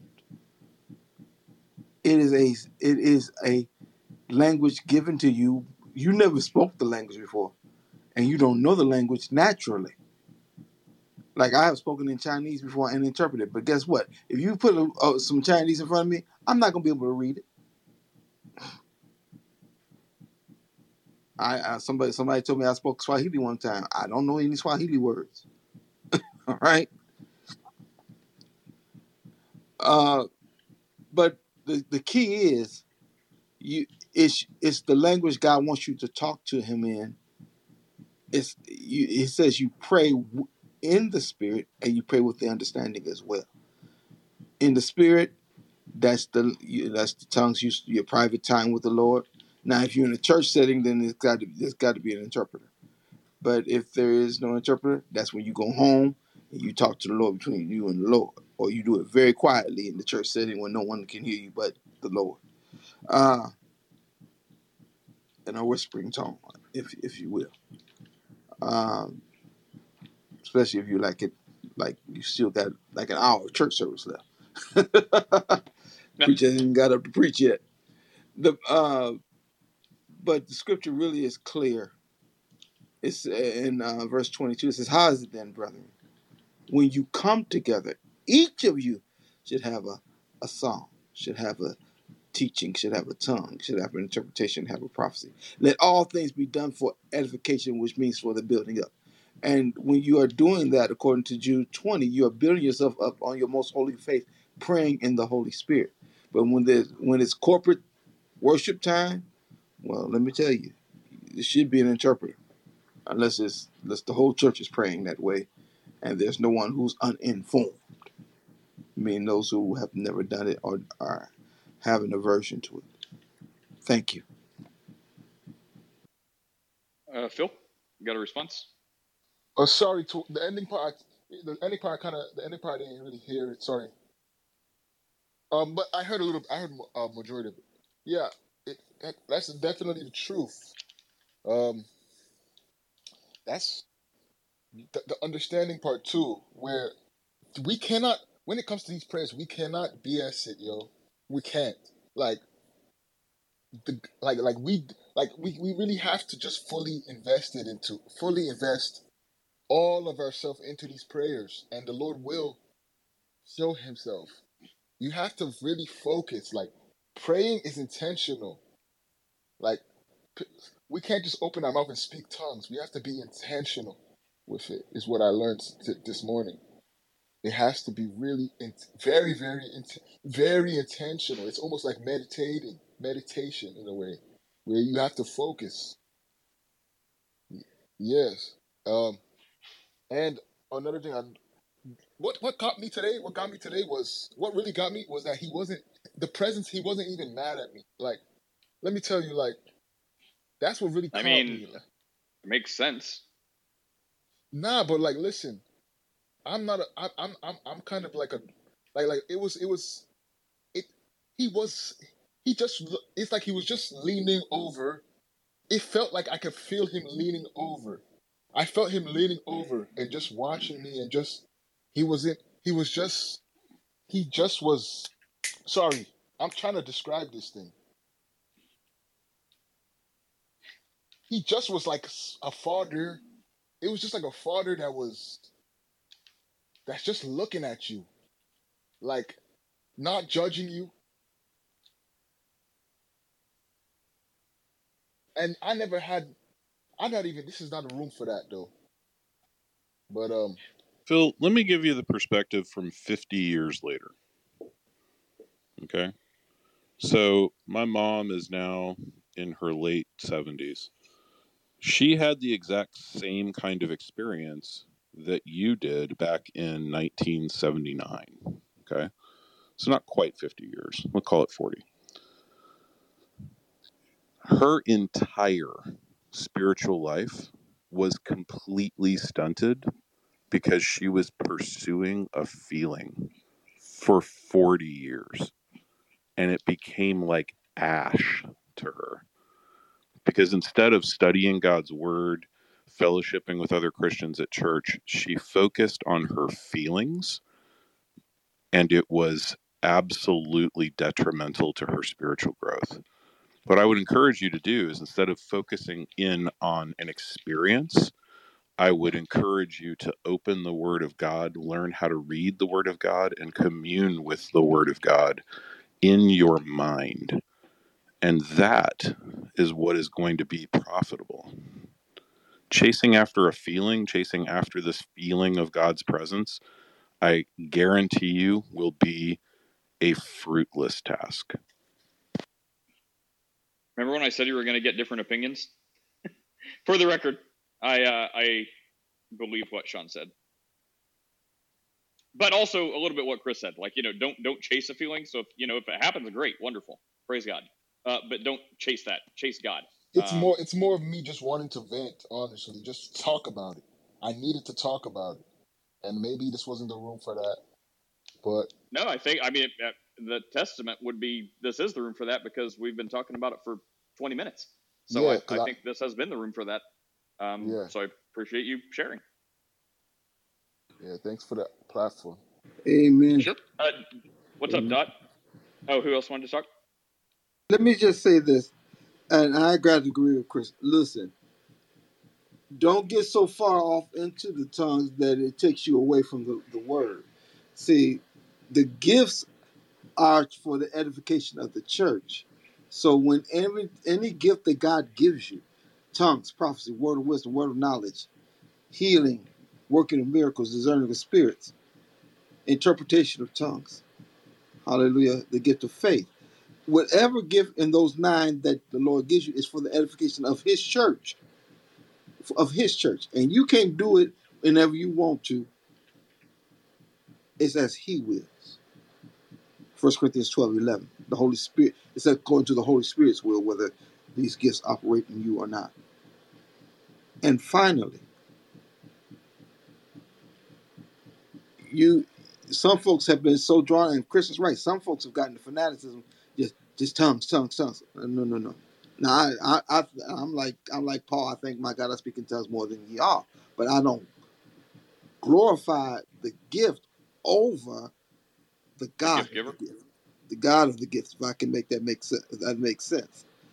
Amen. Thank you, Chris. I mean, uh, Nate. But the Uh, yeah, y'all starting to sound like something wrong. but the gift itself glorifies God because when we speak in tongues, we are we are praising Him. I wanted to. I missed the part about the tongues. I heard about the presence, and so I guess what I'm about to say doesn't apply to the tongues part because I had walked away and I missed that. Um, but I I do agree with Chris on this one. Uh, that I had an experience like you where when I was in college, I felt the presence of God. Like I was just walking between classes, and it, I felt like I had been hit by a car. Like it was this incredibly um, intense physical experience. And I said, I mean, it wasn't painful. I did, yeah, that's not the right, whatever. So I, I had this experience that you're saying where I was suddenly became so intensely aware of the presence of God, and I was terrified and I was in awe. Um, it was it was awesome. It was beautiful. It was like heavy. It was the heaviest, realest thing I've ever felt in my life. Um, and so then I had I I don't know how much time I spent, but I just sat where I was and just spent time with the Lord, and and life was going on around me, and I was unaware of it. Um, and it was this really amazing thing, and I have never had that happen since. Um, but I return to that memory often as a recognition that the Lord knew that that was a time that I needed it. Um, there was so much going on in my life, and I don't know which way I would have gone had that not happened. Um, but it was like the Lord just took me by the shoulders and shook me and stared me in the eye, right? And I can't say He told me this, He told me that. There was nothing audible. Um, it was just this intense, real awareness. So I think maybe what you're describing I could relate to as well. But like I said, that was 12 years ago, and it has never happened since. Um, and I'm okay with that. Like I don't, I don't feel like God has abandoned me. I feel like He's like I, I constantly live with that reminder of He's there, right? So I think Chris is right. Mm-hmm. Don't chase it, but it's it. I think it's been it's been a good thing for me to really treasure that memory. I can pull up the sensation right now just sitting here describing it to you. So it's as real as though it was happening now. So yeah, treasure it and hold on to it. But like Chris says, like his mom, don't live there, don't chase it, you know? Does that make sense? And uh, hang on, I wanted to hear from. We have two new people. I wanted to hear from real fast. Oh, and Dot, uh, you too, but um, ladies first. Uh, Gia, what's up? Did you have anything to say about this? Yeah, so um, I actually had a question. Um, I had two questions, but I c if um if it takes too long, I don't mind waiting. Um, but I guess I wanted to ask what the difference is between the tongues that were being spoken um at Pentecost when they were speaking foreign languages and um the gift that I guess people have today where they can speak to God because I don't know, sometimes I just feel like I'm less of a Christian because I've been to a church where they say that every believer um has the gift of tongues and I don't. And also I've read First Corinthians twelve thirty where Paul said, Do all have the gift of healing?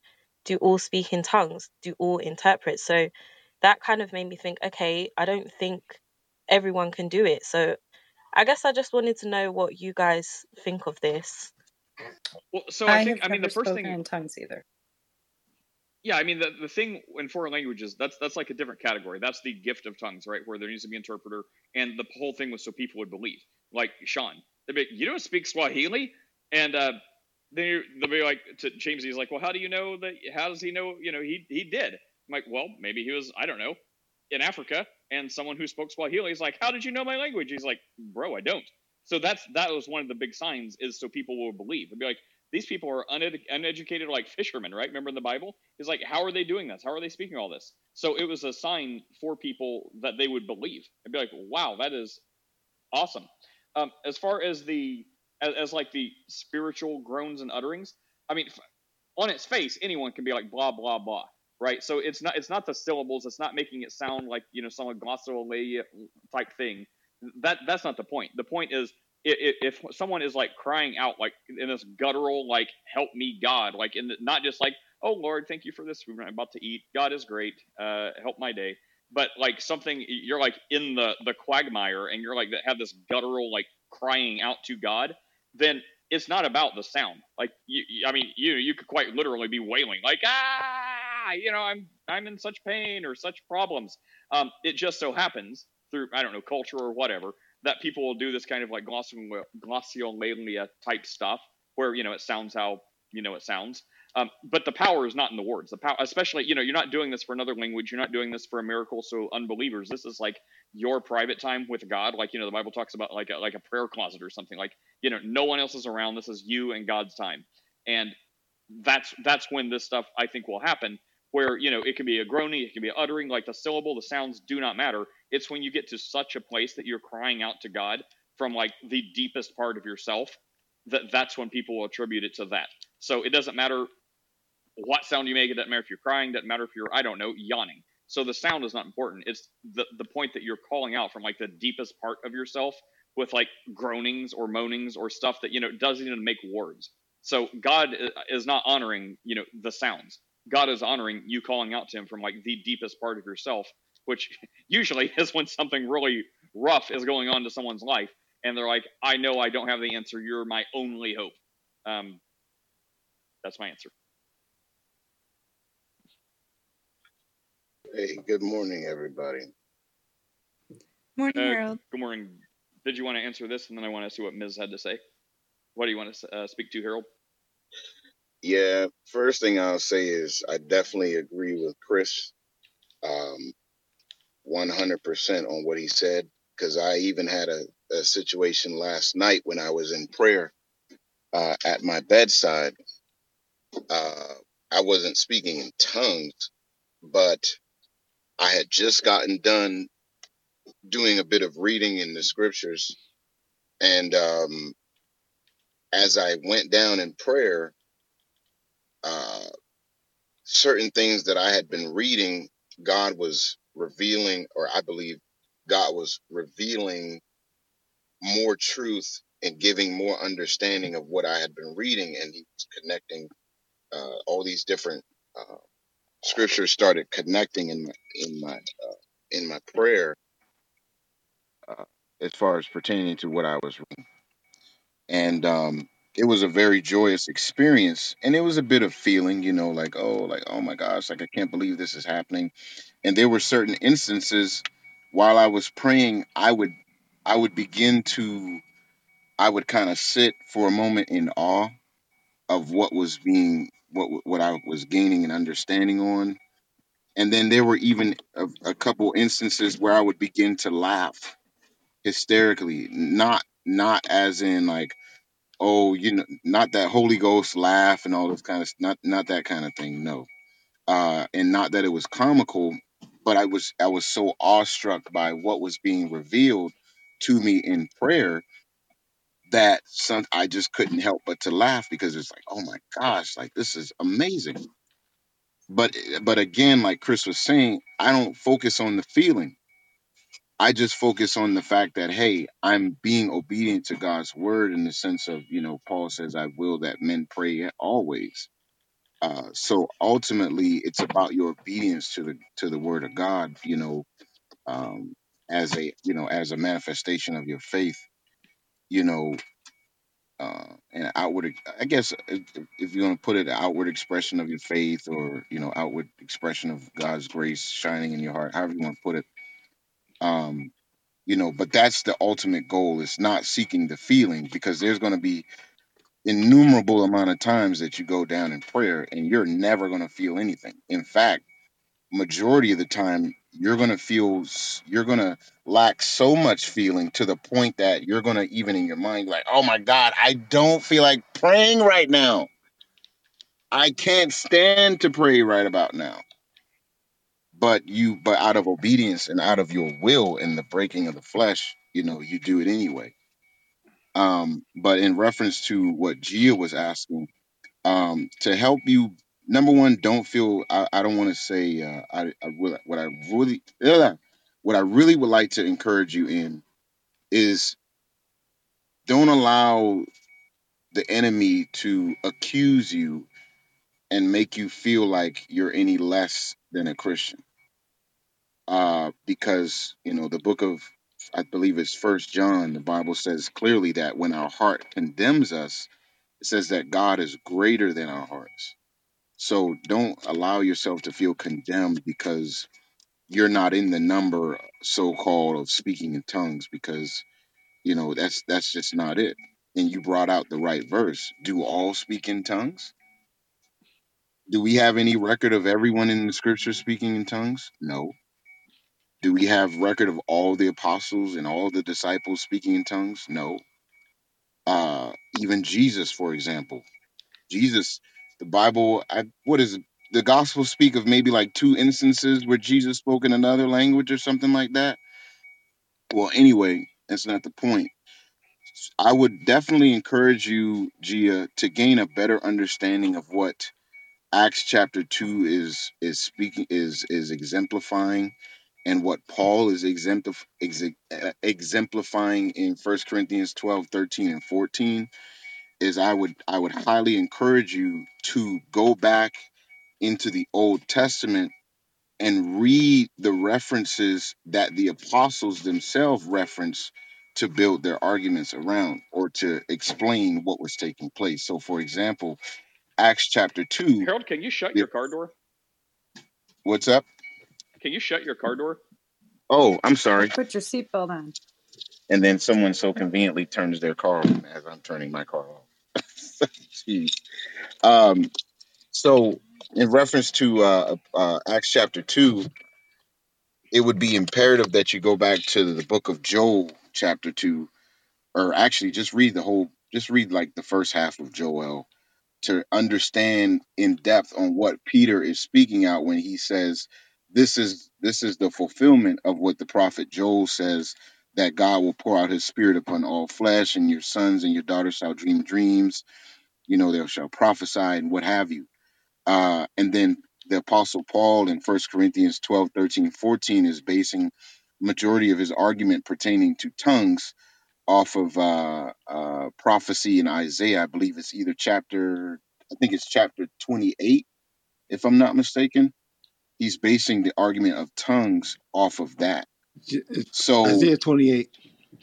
I, yeah isaiah chapter 28 so when you understand if you if you go back and understand what they're referencing in the old testament it'll better clarify exactly what they're speaking of in the new testament and how they're bringing forth the revelation pertaining to those uh those things.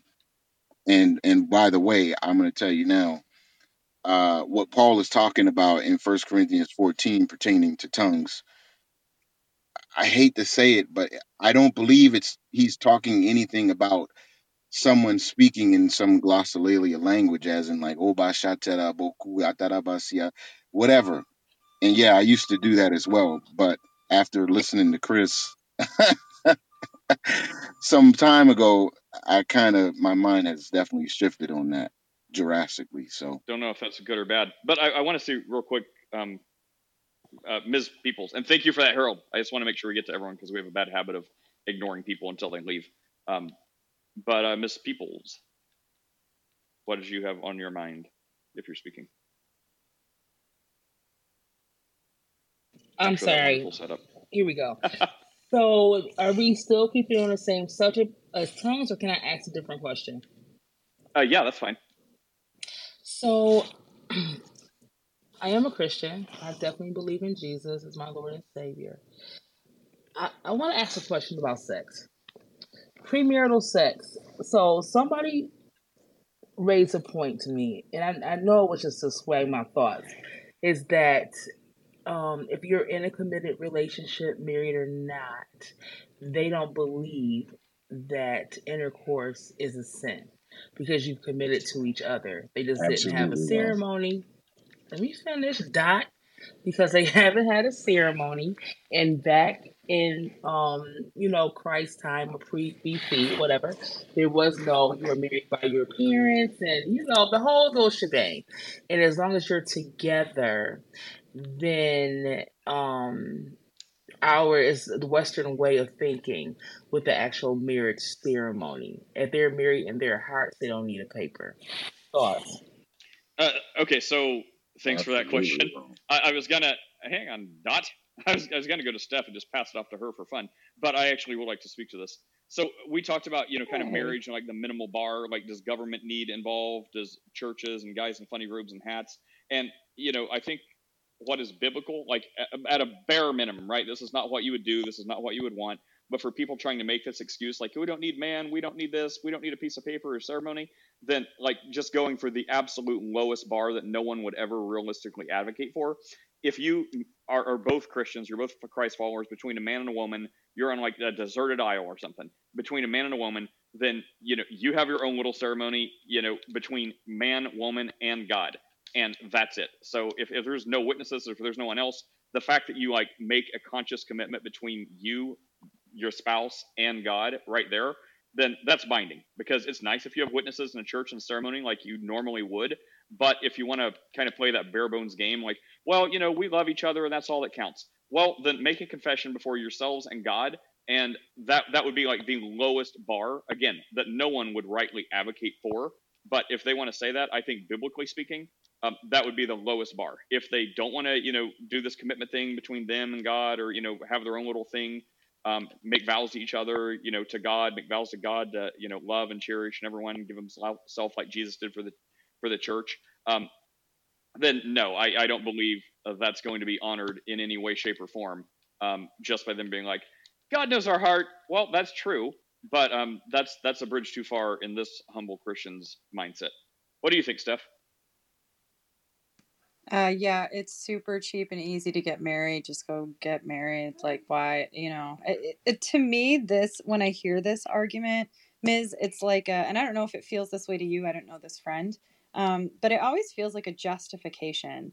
Like, oh well, you know, that doesn't apply to us. That that part of the culture doesn't. it- We're we're different. And the the bigger problem with that is that it's a mindset issue right? Once you start justifying, well, let's really look at what the Bible says. Da da da da da. I mean, you're also to follow the the um, laws of the nation that you're in, right? So in our nation, it's it's important to like just on a legal sense, we get married, we have benefits. I guess that's disappearing because now there are civil unions and what is it called, common law marriage and all this other kind of stuff. So that's not as weighty as the uh, the bigger thing for me is that marriage is like baptism it's like you're making a public confession of you're you're showing out in the public the promise that you are making. Like on my wedding day when i said my vows in front of uh, god and in front of uh, a pastor and in front of everyone i love who was there that day it's like what we were doing was we were asking all of them to hold us accountable.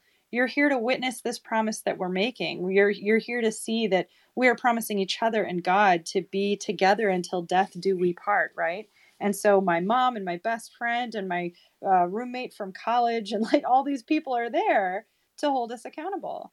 Um, and we're confessing in front of them. That's a crucial part of it. So I think to bypass all of that and just claim that you have made the promise without the witness, that it's, you know, that God is fine with it, it's sort of, I don't know. I, I, I understand what Nate is saying. Um, but A, it smells like a justification to me. Um, B, uh, it's easy to get married, so just go get married. You can do it in a courthouse. Uh, and then see you're really missing this crucial element of making a public promise. That's right. I, ag- So- I agree with that, Steph. Well, yeah, I was just gonna say sorry, it's like yeah. it, it, Go Well, yeah, I was just gonna say it's like it's like baptism, right? It's like, well, you know, we don't believe it's necessary for salvation, but it's like Jesus says it's one of the first things he says to do. So, you know, what if someone says they're a follower of Christ, what would possibly be their reason for not getting baptized? uh, go ahead, Miss. All right, all right. So, so then, if that's being said, right, we know that we have to have a ceremony. We're following the laws of the land. So it does say in Second Corinthians, I believe, about that um the sexually immoral will not inherit the earth.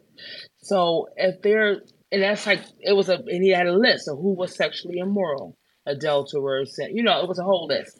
So and I'm, I don't mean not to quote it verbatim, but my question then is: if she engages in sex, is she going to hell? If she's a believer of Christ? Eh, no. Is she going to hell? Is that your question? No. Is she living in habitual, unrepentant sin? Yeah.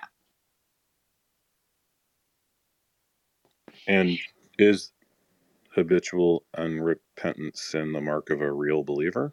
Well, that's a great question because my brain was just going to. I guess we would need to know more about her as a person. Like, was her salvation? So, Chris brings up a good point. When you are truly saved and when you are made a new creature in Christ, you lose the desire for this. Like, I would have no desire to be not married, right? My desire once I fell in love and wanted to be with someone physically and otherwise, what my desire became to get married. So that's a great question. If she was saved and then she met this person, why is her desire not to get married, not to make this public promise? Um, what's going on there? So I guess I'd be with Chris on like, what's the true status of her relationship with Christ? Hey, But do you I go to hell can I by virtue of of uh, do you go to hell by virtue of this? I don't I don't think so. Well, I mean, I, I mean, just because like Steph brought up, it's so easy. Like, if you can get a driver's license, it's easier to get married than it is to get a driver's license.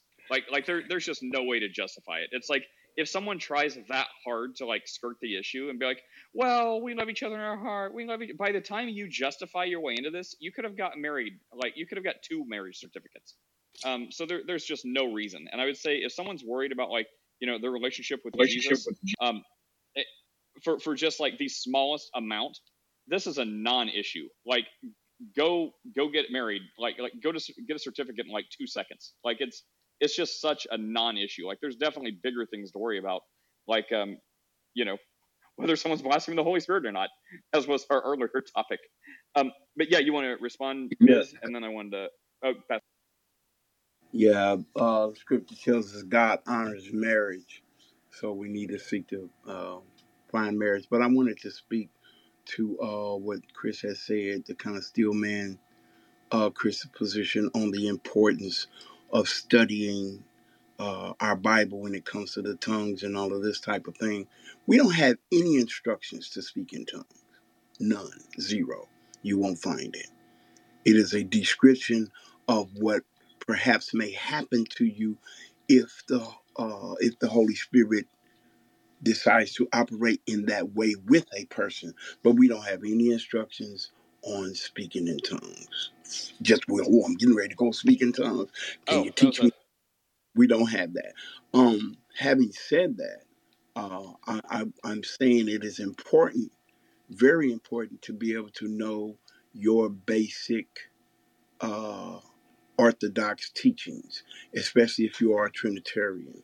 If you're a Trinitarian, you need to know how to articulate uh, the Trinity so that persons who are uh, not Trinitarian or and or antithetical to our understanding cannot subvert the truth. So I'm just using Trinitarian uh, doctrine as a premise, but anything, any standard uh, uh, teaching that uh, helps us to walk in the faith and to grow in grace is not going to come through osmosis. We are given instructions to study, to show ourselves approved unto God. We understand that faith is not a feeling. We understand that by reading the Word of God, we establish a firm foundation. Our roots grow deeper in the grace of God. this is more important. If you never speak in tongues, if you never walk on water, you may never have a so called word of faith. We have a written, revealed word that we should immerse ourselves in to protect us from uh, the doctrines of the devil. I read. Uh, sure. Uh, I guess that was for Gia. I was going to ask, uh, yeah, follow up from Miss Peoples and Gia, but so since Sam brought that up, Yeah, I was. Gia, I was um, did you? Uh, yeah, do you want to follow up? We kind of moved on from you, but do you want to respond to any of that? Did that help or explain what you were looking for? Yeah, it it covered everything that I wanted to know. So thank you everyone. I'm definitely gonna study more um about this topic. And yeah, thanks. And Ms. Peoples, what about uh, what about you? Is that kind of what you were drawing your own conclusion on about the um, sex thing? For sure. I think that it's just easier, and especially society that we live in today, where you see people who are um you but I want to say this. You guys said it was so easy just to go get a marriage license or to get married. Yeah, but it's only it's a two party situation. I don't think for her her mate was willing to get married and we've had discussions about her not willing to stop having the actual act. And, and and you were right, it boiled down to her not reading her word enough, not having a relationship with Christ. You know what I mean? With the higher power or anything, like not with God. She just wasn't We go to church, but I'm not judging her walk. But um there it boiled down to the intimacy part of it was missing. She didn't understand that she was grieving the Holy Spirit. She didn't understand that her body wasn't her own. You understand? So those I, things played a role. Yeah. Yeah. So yes, but she had point, she kind of had right. She kind of had me convinced for a minute, and so you know had me just thinking three ways too many, and I was like, uh, let me just get someone else's advice. Yeah. So I mean, at that point, that's I mean, that's that's her cross to bear. Like if she if she knows she should be married, and even if she wants to get married, and you know her spouse is too unwilling, unable, scared, whatever the reason is for him not wanting to uh, go get married, um, then I mean that that says his position. So secularly, that's kind of a red flag. Spiritually, big red flag. Um, so I mean, that's her cross to bear. Does she do continue doing what she knows she should not be doing? And uh, you know, I guess just hope the grace of God covers her, um, or does she, uh, you know, does she think about ending that relationship because it's not, um, you know, it's not godly? Like it is. I mean, that's that's her choice. I mean, you know, we we know the right answer, and it sounds like she even knows the right answer. It's just, you know, do you want to, you know, have your way? And um, I don't know. um, what's the what's the What's the expression what's the like? Uh, expression? you know, some people some people will get into heaven like smelling like ash, meaning like you know they they don't live uh, how they should, but you know the grace of God will pull them through some of it. So does that uh, extend into this habitual like rebellion um, because you want a selfish you know husband who, funny enough, um, doesn't even want you enough to get married? Um, you know that's that may be a time for some tough love and to wash your hands of it.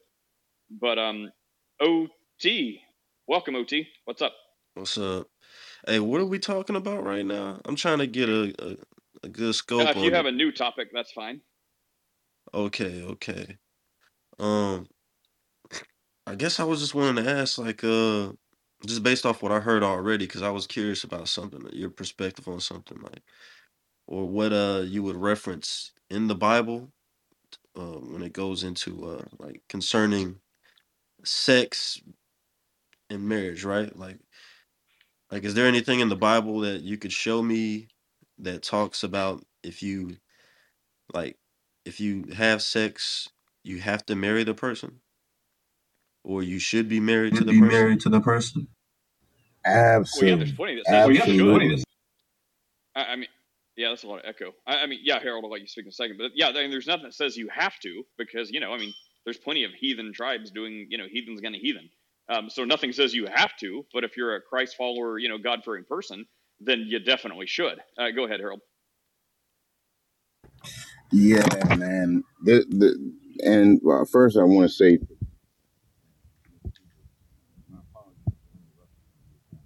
Are you saying it, uh. Harold? I I can't hear you. I can't hear. Yeah, uh, your mic just got really quiet. Am I good? Yeah, I Uh, yeah. Okay, fair enough. So first, I wanted to say my apologies to Ms. when you were asking your question. Uh, I did interrupt you, and I do apologize for that. Um, it's just the the the the stain of sexual immorality runs rampant in our society, and just for that matter, in the world today. Uh, and in fact, sexual immorality is so serious that God destroyed five cities because of it. so, you know, uh, but that's another topic. The the the whole thing about whether or not you're supposed to be married, you know, it God had already established marriage from the beginning, from the point of Adam and Eve. Let's get that out of the way Adam and Eve were both husband and wife. Well, where does it say that they were husband and wife? Clearly says that Adam knew his wife, Eve. It's called her wife. So that's the first thing. Secondly, what does it entail of getting married? There's two or three, I would say three main components. There's something called a bride price that is first given Secondly, there's a contract involved. And third, there is an exchange of DNA, is what I'll say. There's an exchange of DNA. I'll put it like that.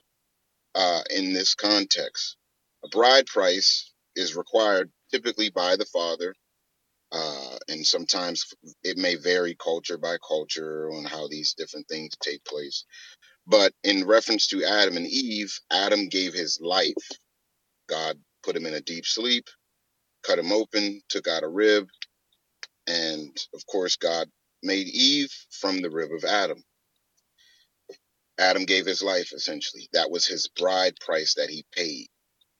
It also reflects Christ in the church, but that's another discussion. Secondly, there is a contract involved.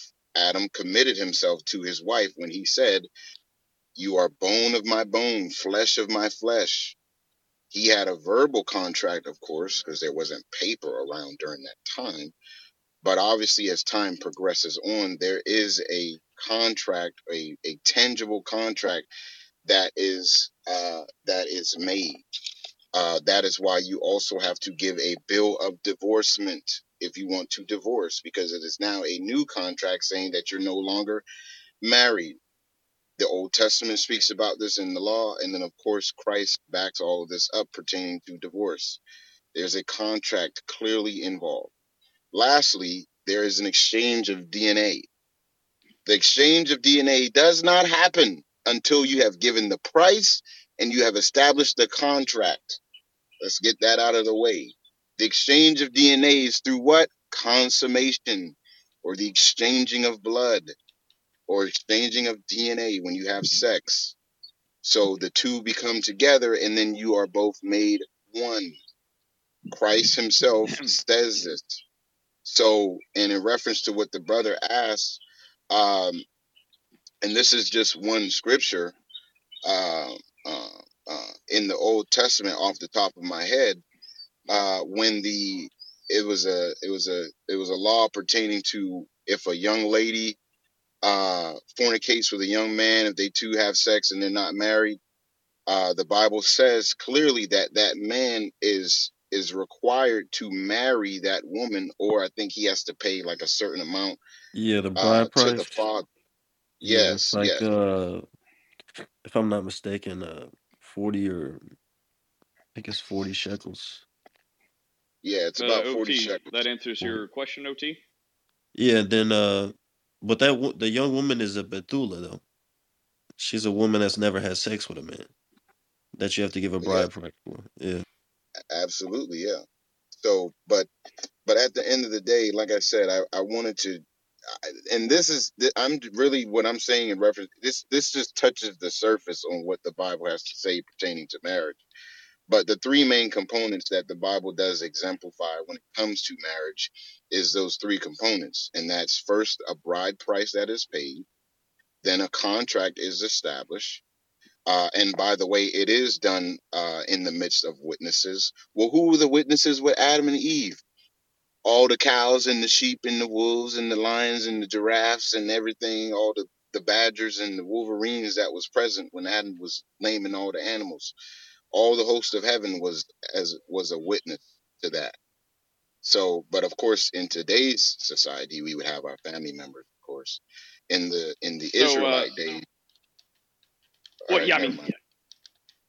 well, I mean, it was like five minutes. Let's let's try to keep it, you know, because OT probably has no idea what he was gonna say now, or do you, OT?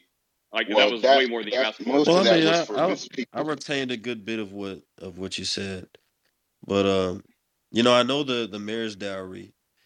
Um, it only pertains to a betula, like, and you have in the case where like a betula, if if she's not a betula, when she's promised to a man, and then the, the day of he goes into her, and he he he raises that a report about her not being a virgin, that would be the cause of her being put to death. You know, Well, was that your you question don't have. before the Old Testament scripture was brought up, or was there another direction you were going?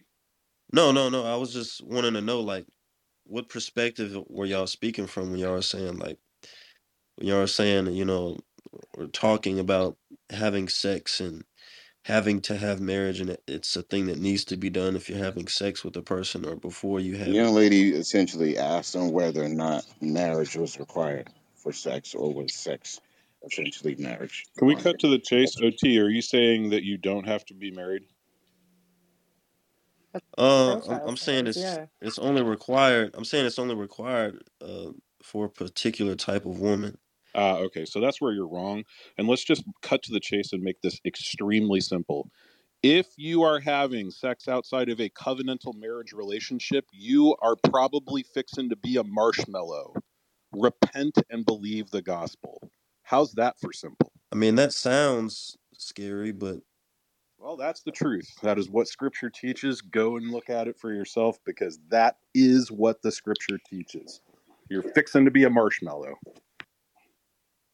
I'm By I'm a, marshmallow, do you? I'm about to be a Marshmallows roasting on an open fire, or eternal That's fire that. that's what the scripture teaches. So I'll be a marshmallow if I don't Well, you're have using if don't incomplete scripture. huh? You're using incomplete scripture. You say you use the Tanakh only, right? Yeah. I mean So that's the only scripture that I know about. Well, there's the okay. New Testament. well, I If you don't believe I in mean, you. Christ, you're going to be a marshmallow no matter what. So Well, I mean, you you know about the other scripture, right? I mean, we know about the quote scripture of Islam. I mean, so it's not like we don't know it; we just don't believe it. So you, you know No, about I mean I just don't you just don't I don't don't follow it, don't believe it. no, it's not that. I just don't consider it scripture. Okay. Well, then you're going to hell. Sorry. You're going to have to you're going to have to investigate. You're going to have to understand who Jesus Christ is. You're going to have to understand that he is God. He claimed to be God. You're going to have to understand that he died and raised 3 days again. This is Holy Week. And and that is the deal. It doesn't matter about any of this other stuff. It only matters what you do with Christ.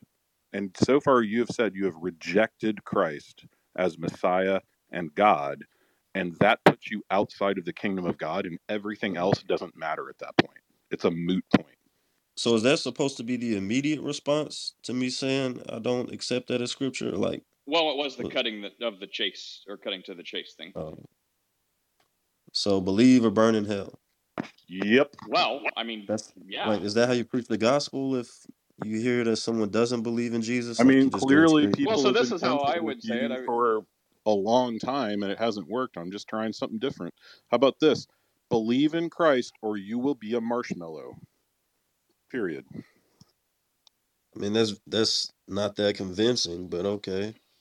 well, there, well, there's two things. You one was one was what is convincing, and the other is is that how you preach. So I don't know if you guys have had previous interaction, but in a nutshell, um, I would say, well, look, God created heaven and earth, probably the same God you say you believe in, and Jesus is the incarnation of this God in human form, fully God, fully man. He lived a perfect sinless life because we're fallen, and that's our problem. That separates us from God. So at this point, we're all going to the place prepared for the devil and his angels. Thanks be to Christ. He came, lived a perfect sinless life, offered himself as a sacrifice for the redemption of mankind. So whosoever can say, I repent, I believe the gospel, what I just said, I will follow you, Christ, make me born again, give me eternal life that you say you'll freely give.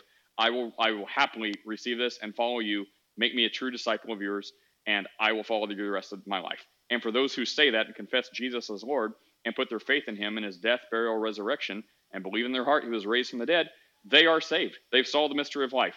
Go and follow Christ. For those who say, I hear you, thank you for saying it nice and polite, but I reject that. I don't believe you're Messiah Christ. Well, then, with all the nice politeness I can say, you're going to be a marshmallow.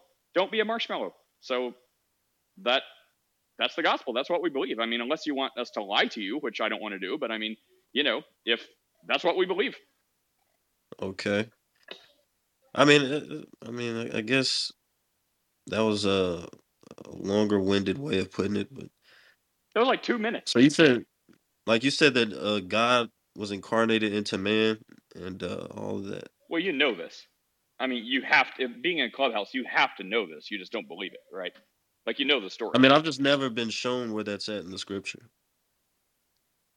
when the angel visits Mary and says, You're going to have a son, and he's going to be the savior of the world, he's going to be called Emmanuel, God with us. That's what the word means. So, God with hmm us. How else would you? How else would you say Isaiah that? 53, Genesis 3, Isaiah 40. I mean, like, you've heard this. Come on. No, I mean, like you. Okay, just understand me for a minute. I'm not trying to be, you know, facetious or a scoff or nothing like that. I've just never understood how how certain people come to conclusions like that reading just the Old Testament. Well, the same way the first Christians did, the people who were Torah only, uh, you know, because that's all they had been. So the people who were Torah only, just like perhaps you, who followed all these things, and when Jesus showed up, they recognized from just reading the Old Testament, the Torah, that Jesus was the fulfillment of their prophecy.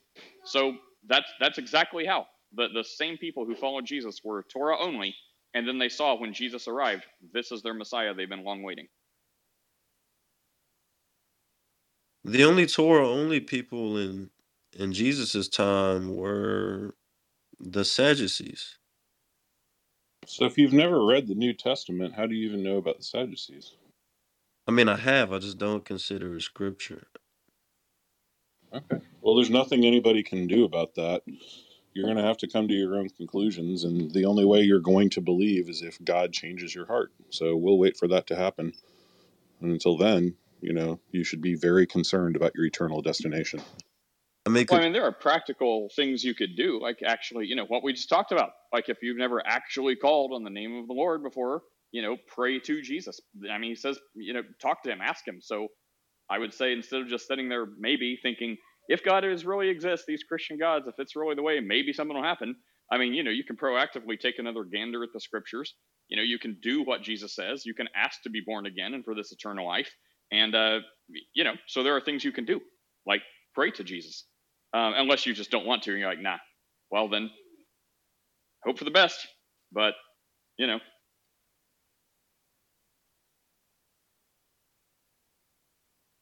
like I guess what I'm trying to ask is, is there something you could show me in the Old Testament to verify that that's even something that I should believe in? Chris just talked about Isaiah 53 and all the other Old Testament scriptures. Isaiah 53. Yeah. All of the Old Testament, yeah, all of the Old Testament attests to Jesus. The sacrificial system is a type and a shadow for the sacrifice of Christ. Okay. So all of the Levitical law has to do with uh, prefacing the Messiah. Uh, the Messiah is promised through the line of David. Um, you know, the, the Messiah is shown throughout all of the prophets. Like, you know, the Psalms speak of the Messiah. I mean, it's not like the idea of a Messiah came out of nowhere in New Testament times, correct? I mean, historically speaking, it, it kind of did during the uh, Hasmonean dynasty. But I mean, what? I, and I'm not saying like an anointed one that never was was spoken about. I'm just saying like Look, the if you go of back uh, and read the, Messiah from the the line of David. like if you go back and read the the Talmud from before the second century, almost every rabbi in the Talmud is talking about a divine Messiah ben David. Yeah, I, yeah. I mean, I, Like that's what I'm saying though. Like it, It Right. started The only reason they changed it is because of the coming of Christ and the writing of the New Testament, and they didn't want Jews to convert to Christianity. I mean, like it, the the the the evidence is obvious, and I think you've heard most of the evidence before because I've seen you in a bunch of Christian rooms. I just I don't understand where the I just okay. So Chris, real quick, I don't I don't follow rabbinical Judaism. I don't. That's not what I subscribe to. okay, are you Hebrew Israelite then? No, no, I don't claim that. I just follow the Tanakh. That's Okay, it. So just subscribe to the but are you so you're not in a camp, in other words, but are you are you Jewish? No. You're not Jewish. I mean, I Hmm? don't I don't claim a certain title. That's that's not like what I do. I just believe Okay.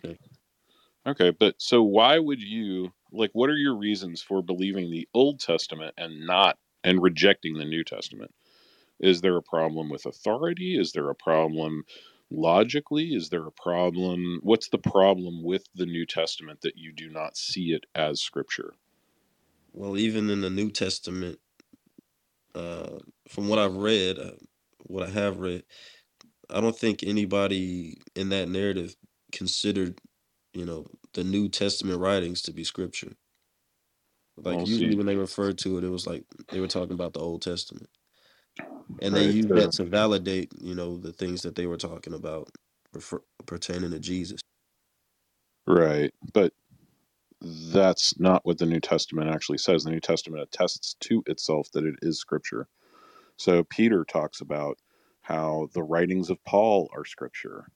Um, Paul refers to the writings of Luke as scripture.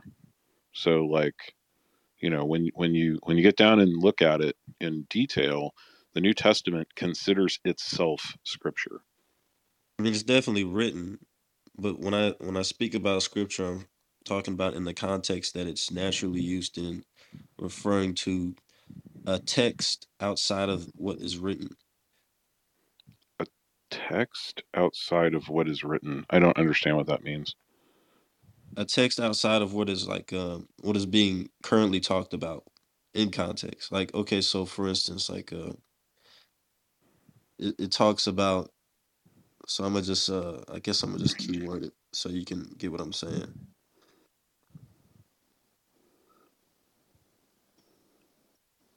And while we wait, Gia or Ms, did you have anything else to say or any other questions or anything?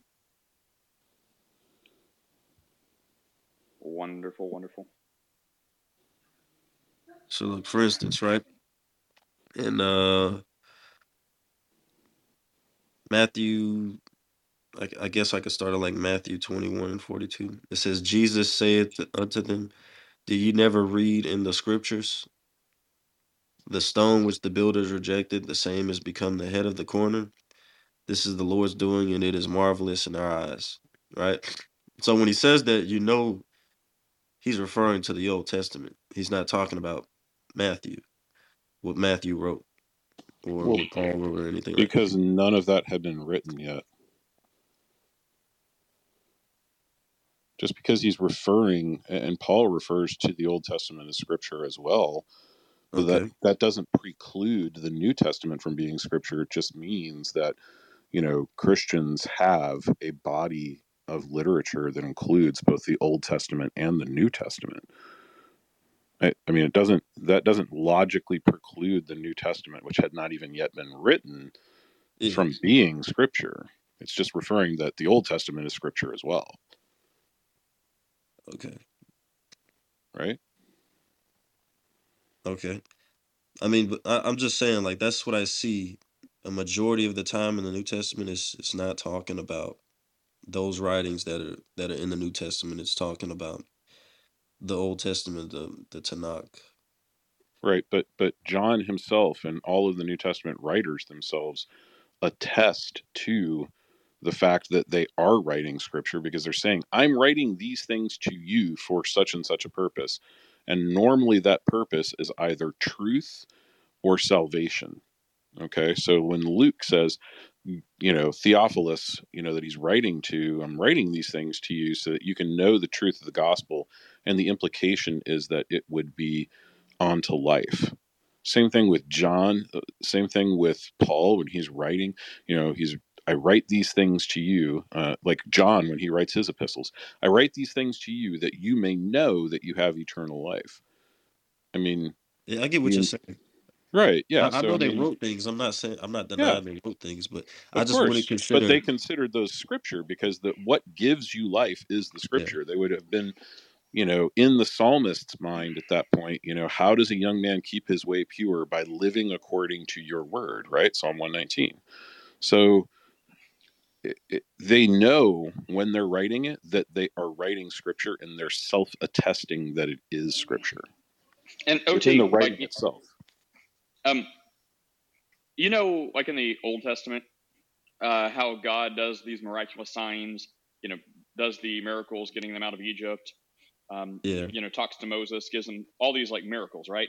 You would say like you would pay attention to that, right? And that's that's probably maybe why you believe in God because of these miraculous events, right?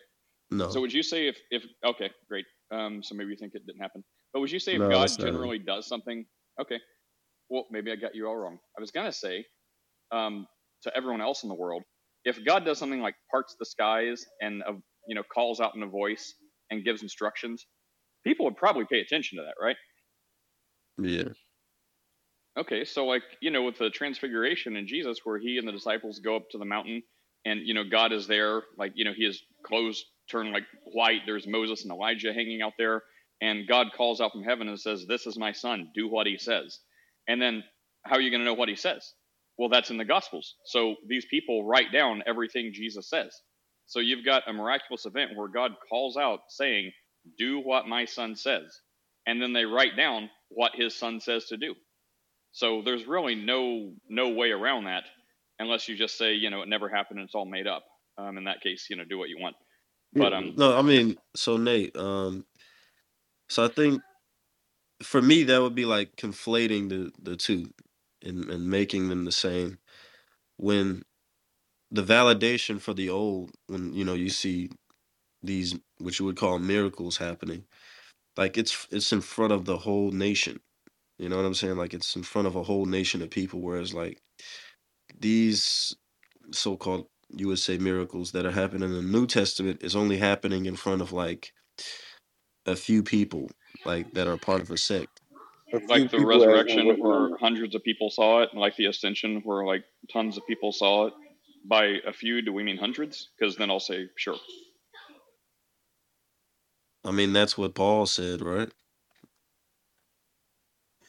Yeah, not only what Paul said, but you also have historically uh, Josephus uh, as an example of testifying testifying to the fact that Christ or Jesus uh, was was very very well known historically during that time. It wasn't just a uh, it wasn't just no few people, as in three people.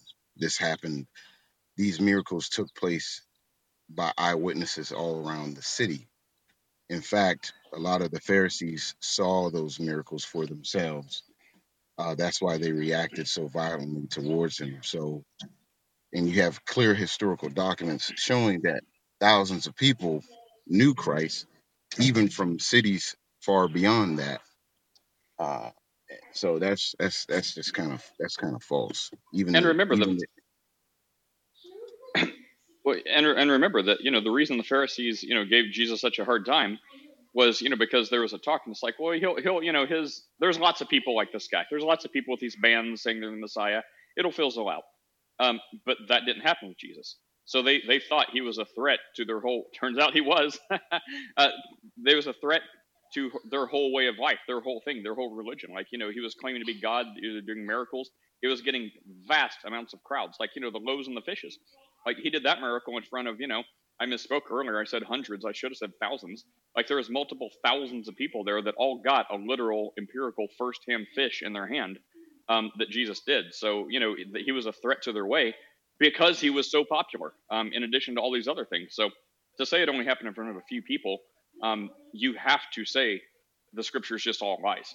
Otherwise, th- there's nowhere to go. Um, I mean, in the context of like when when you're talking about miracles validating if something would be scripture, like I could I would get why the Old Testament would be considered scripture because these things happen in front of a nation of people.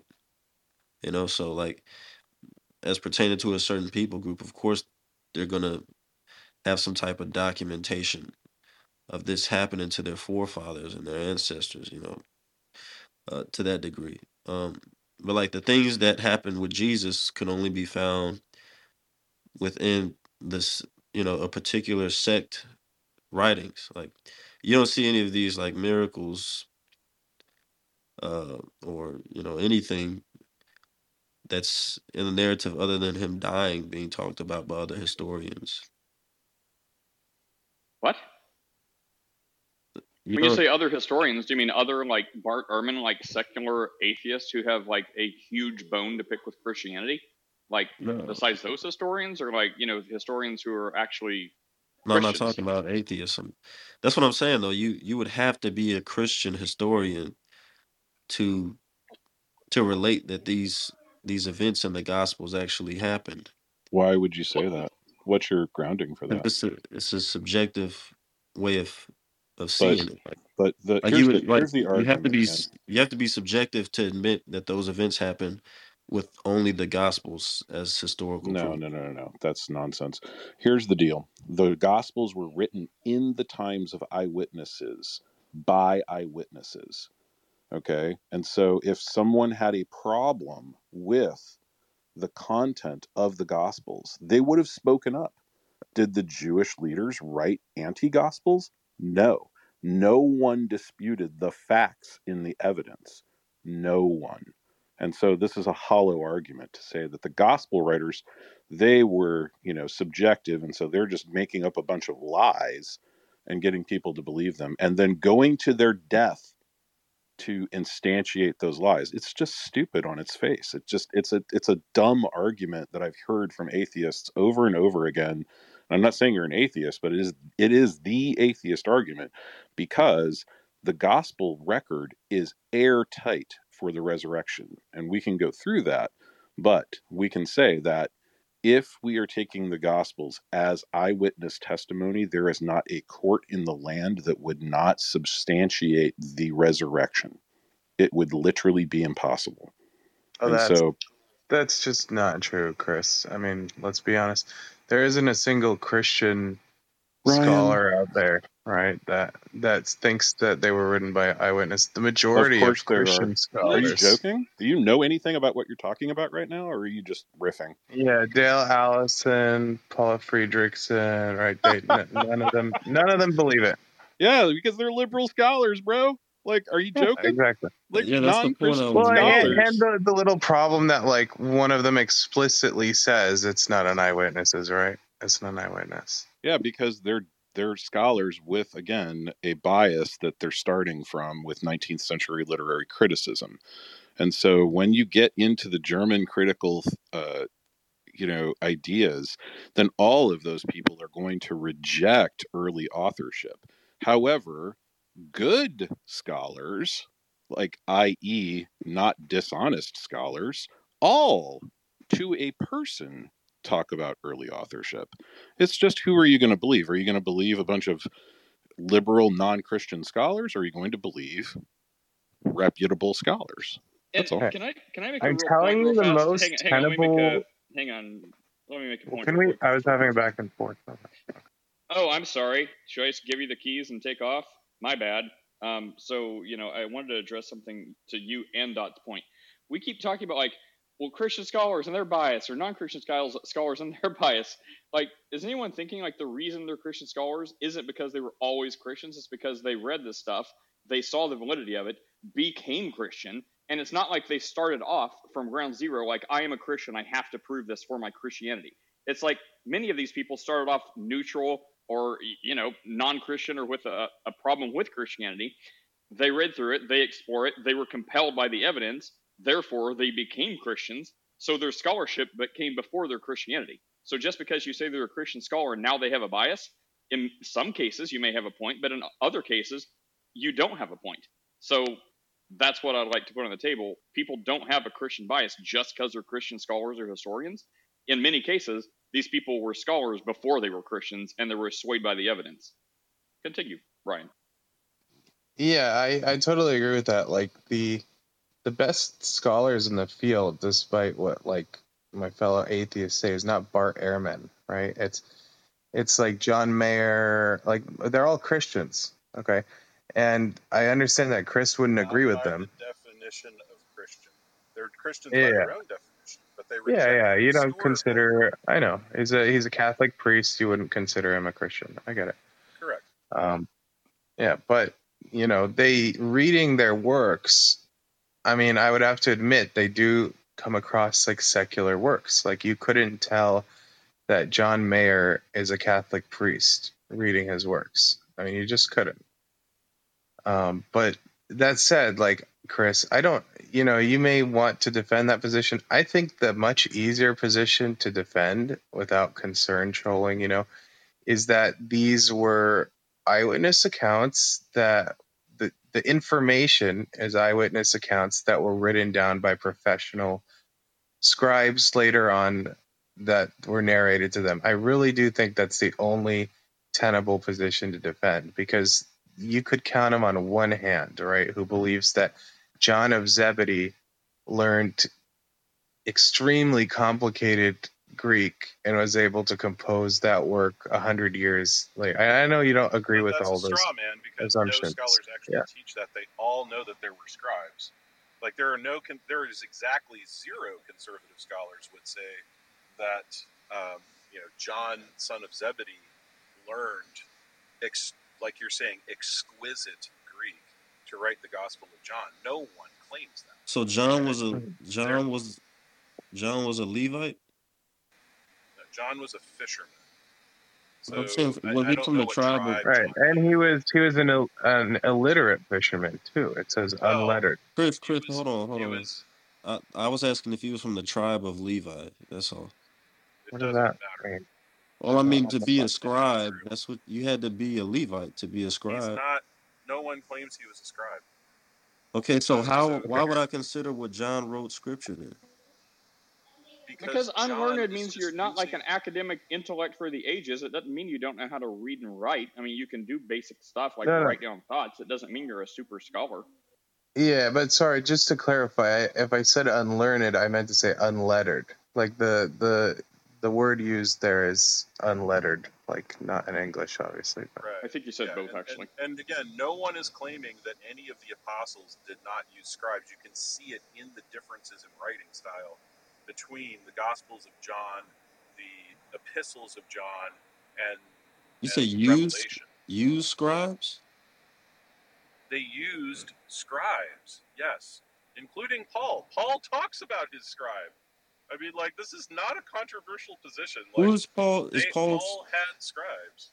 Okay, so what do you think a scribe is? Just a person that writes down something for you, or is it just like anybody could do What do that? you, what do you think a scribe is? I mean, well, I think first of all, you have to be a Levite to be a scribe. You have to be a, from So the there were tribe of Greek Levi. scribes. Tell that to King Henry. You're like you don't have a all the king all the kings in the world, bro. What you have is actually not a scribe because they're not a Levite. I'm Off coming with your from the head, scribe. Right, perspective. I'm coming from off the with your head, perspective. scribe. Write that Nate, down. Nate. I'm coming from the perspective of this people group. This people group, when you refer to scribes pertaining to that people group, they were Levites. Okay, so how about this? So so how about that from the scripture, but it doesn't matter. They were Greek yeah, scribes. Like They, right, know right. They, they they they didn't have scribes then. They had dudes that were really good at just writing stuff down. All right, can we move on? Okay, then if they were just anybody, then that that wouldn't be considered scripture. That's what that's the point I'm making. Like Oh, oh, that's you perfect. had to So be a, this s- well, like a I scribe. understand what well, well hang on. scripture. At, This is at, a silly argument. I want to get back to Ryan. well, hang on, Chris. I, I want to ask you. Um, I am gonna have to go. Would you like to mod this rebel and and see it through? Um, my time is No, short. I'm heading to work. Oh, well, I, I, I mean, I got like five minutes if you guys want to talk. But OT, for for my final thing for you, um, it will be something you, you'd appreciate. It's from your book. Uh, it's from the Torah. Uh, it's Jeremiah 24. It says, you know, if serving this God or that God is better to you, do that. As for me and my house, we'll serve the Lord, Jesus. But um, there you Is go. that You what shouldn't it have a problem with that says? scripture. Does it say Jesus there in Jeremiah? No, I said that Je- for me. I said that for me. It says Lord, which is Yahweh, which we believe is Jesus. But I said for me, that's Jesus. For you, You- it's whatever you want. So Yeah, can I, Yahweh so is just I Yahweh ask, to me. I'm sorry, can I ask a quick question and just to circle back and maybe hone it all in? What will be a good way for a newer Christian to start studying the Word? Do you start in the Old Testament, New Testament? What What's some suggestions from the group? Old Testament. Book of John. No, no Old Testament. Stop. You see, look, John. watch. I knew that was going. to I knew somebody was going to say. Yeah. uh, Well, because here's the thing: is that the gospel is contained. The good news is contained in the New Testament. The New Testament is further revelation. Um, and so the Old Testament is excellent. I read the Old Testament every single day. Um, but for a new Christian to understand grace and the gospel, the book of John is excellent.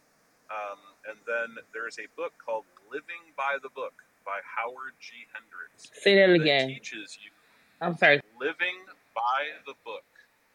So this is a title, and we can post it. It's Living by the Book by Howard G. Hendricks, and it teaches you how to read the scripture on your own without somebody telling you, somebody like me or Nate or or anybody else telling you what it means. It teaches you on your own how to read it, and that's what I would encourage. So, so somebody has to tell you how to read it on your own, on your own. So No, it's because no people are can. like you are No one else can tell you don't understand how to read, and so when you are not functionally literate, you have to be retaught. And everyone who has been brought up in Western society, in the schooling that we have, even people with PhDs in English, they are functionally illiterate because they have been taught things like postmodernism that, that take out the meaning of reading and destroy the written word. And so we have to be retrained for how our ancestors read, and everybody up to 1900 was able to read. This Yeah, is so not a OT, controversial. I only dropped you because I have to go. I, I would like to hear more of this conversation with you guys at a later time, and Chris and Ryan. Uh, that's the only reason I dropped you because I just have to end this. But I'd say, yeah, you don't need extra biblical. T- you shouldn't need extra biblical text to teach you how to read if you already know how to read. So it's not saying you have to, you know, read and twist the scripture because of this viewpoint. Like it's not even about that. It's not even to direct you to a viewpoint about Christianity. I mean, you can use this for for a physics book. Like it just teaches you to, you know, get to the author's original content or uh, intent because otherwise if you read something about you know in in the bible about god you know created leviathan instead of just you know reading the author's intent um, you may start now thinking about dinosaurs or you know swimming dinosaurs in the sea um, when when that may not be the intent for example bad example but anyways you you that's also how you can distinguish between you know when someone's writing as a metaphor or something should be read literally like uh, not all of the things will have uh, the captions like we do now in the English Bible that says Jesus tells the parable of the sower. So it may not say that. So it may just have Jesus start talking about the parable of the seed and the sower. And then you're like, well, if you don't know how to read, it doesn't mean, you know, the, the Bible's fine. It's people who are flawed. So if you don't know how to know the difference in a story that Jesus is telling versus if something literally happened, if you don't have the caption that says Jesus now tells the parable of the sower, that's that's the kind of help this is for. So it's so you read the Bible exactly as the author intended, which is as a parable. So that's that's the thing. Anyway, to Miz, your question, um, I, I would, you know, if someone had the the capacity to start with the beginning in the Old Testament and go all the way to Revelation, if they really had the capacity to read through it and study it, then that that would be the preferred method to get the totality of the Scripture to understand how things started in the beginning and how they end with Jesus in Revelation, and that will give you a beautiful picture um, as to why people say that you know the God they didn't have the law, God gave the law, the law was fulfilled in Christ, it didn't go away, not one jot or tittle was abolished, but it went it, it was fulfilled in Jesus and how he was a sacrifice. So you'll see all of that. Also, how the laws were only for the Israelites, not Gentiles. Um, but uh, you know, to just get up and running, I would say start in the New Testament. I would say start with the words of Jesus, like the words in red. Um, you know, in the New the New Testament, it's not hard. You can get through in a week. But I would I would encourage you to see what Jesus actually says. And then as far as like Corinthians, Galatians, like these shorter books, yeah, I mean you can fly through these super quick and they're all redundant. Like they all say the same thing which harkens back to the words in red if you have a red letter Bible about Jesus said. So, you know, like if you repent and believe the gospel, and, you know, if you believe God raised Jesus from the dead and confess Jesus as Lord, you are saved. So the whole New Testament is just full of redundancy over and over and over. And anyway, that's what I would that's what I would humbly recommend. Anyone have a final quick thought? Chris, what about you? Did you did you say? I forgot.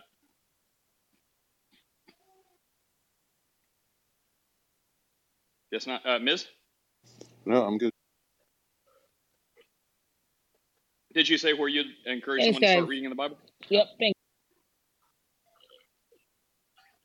All right, everyone. Have an awesome day. We'll see you tomorrow. Good discussions.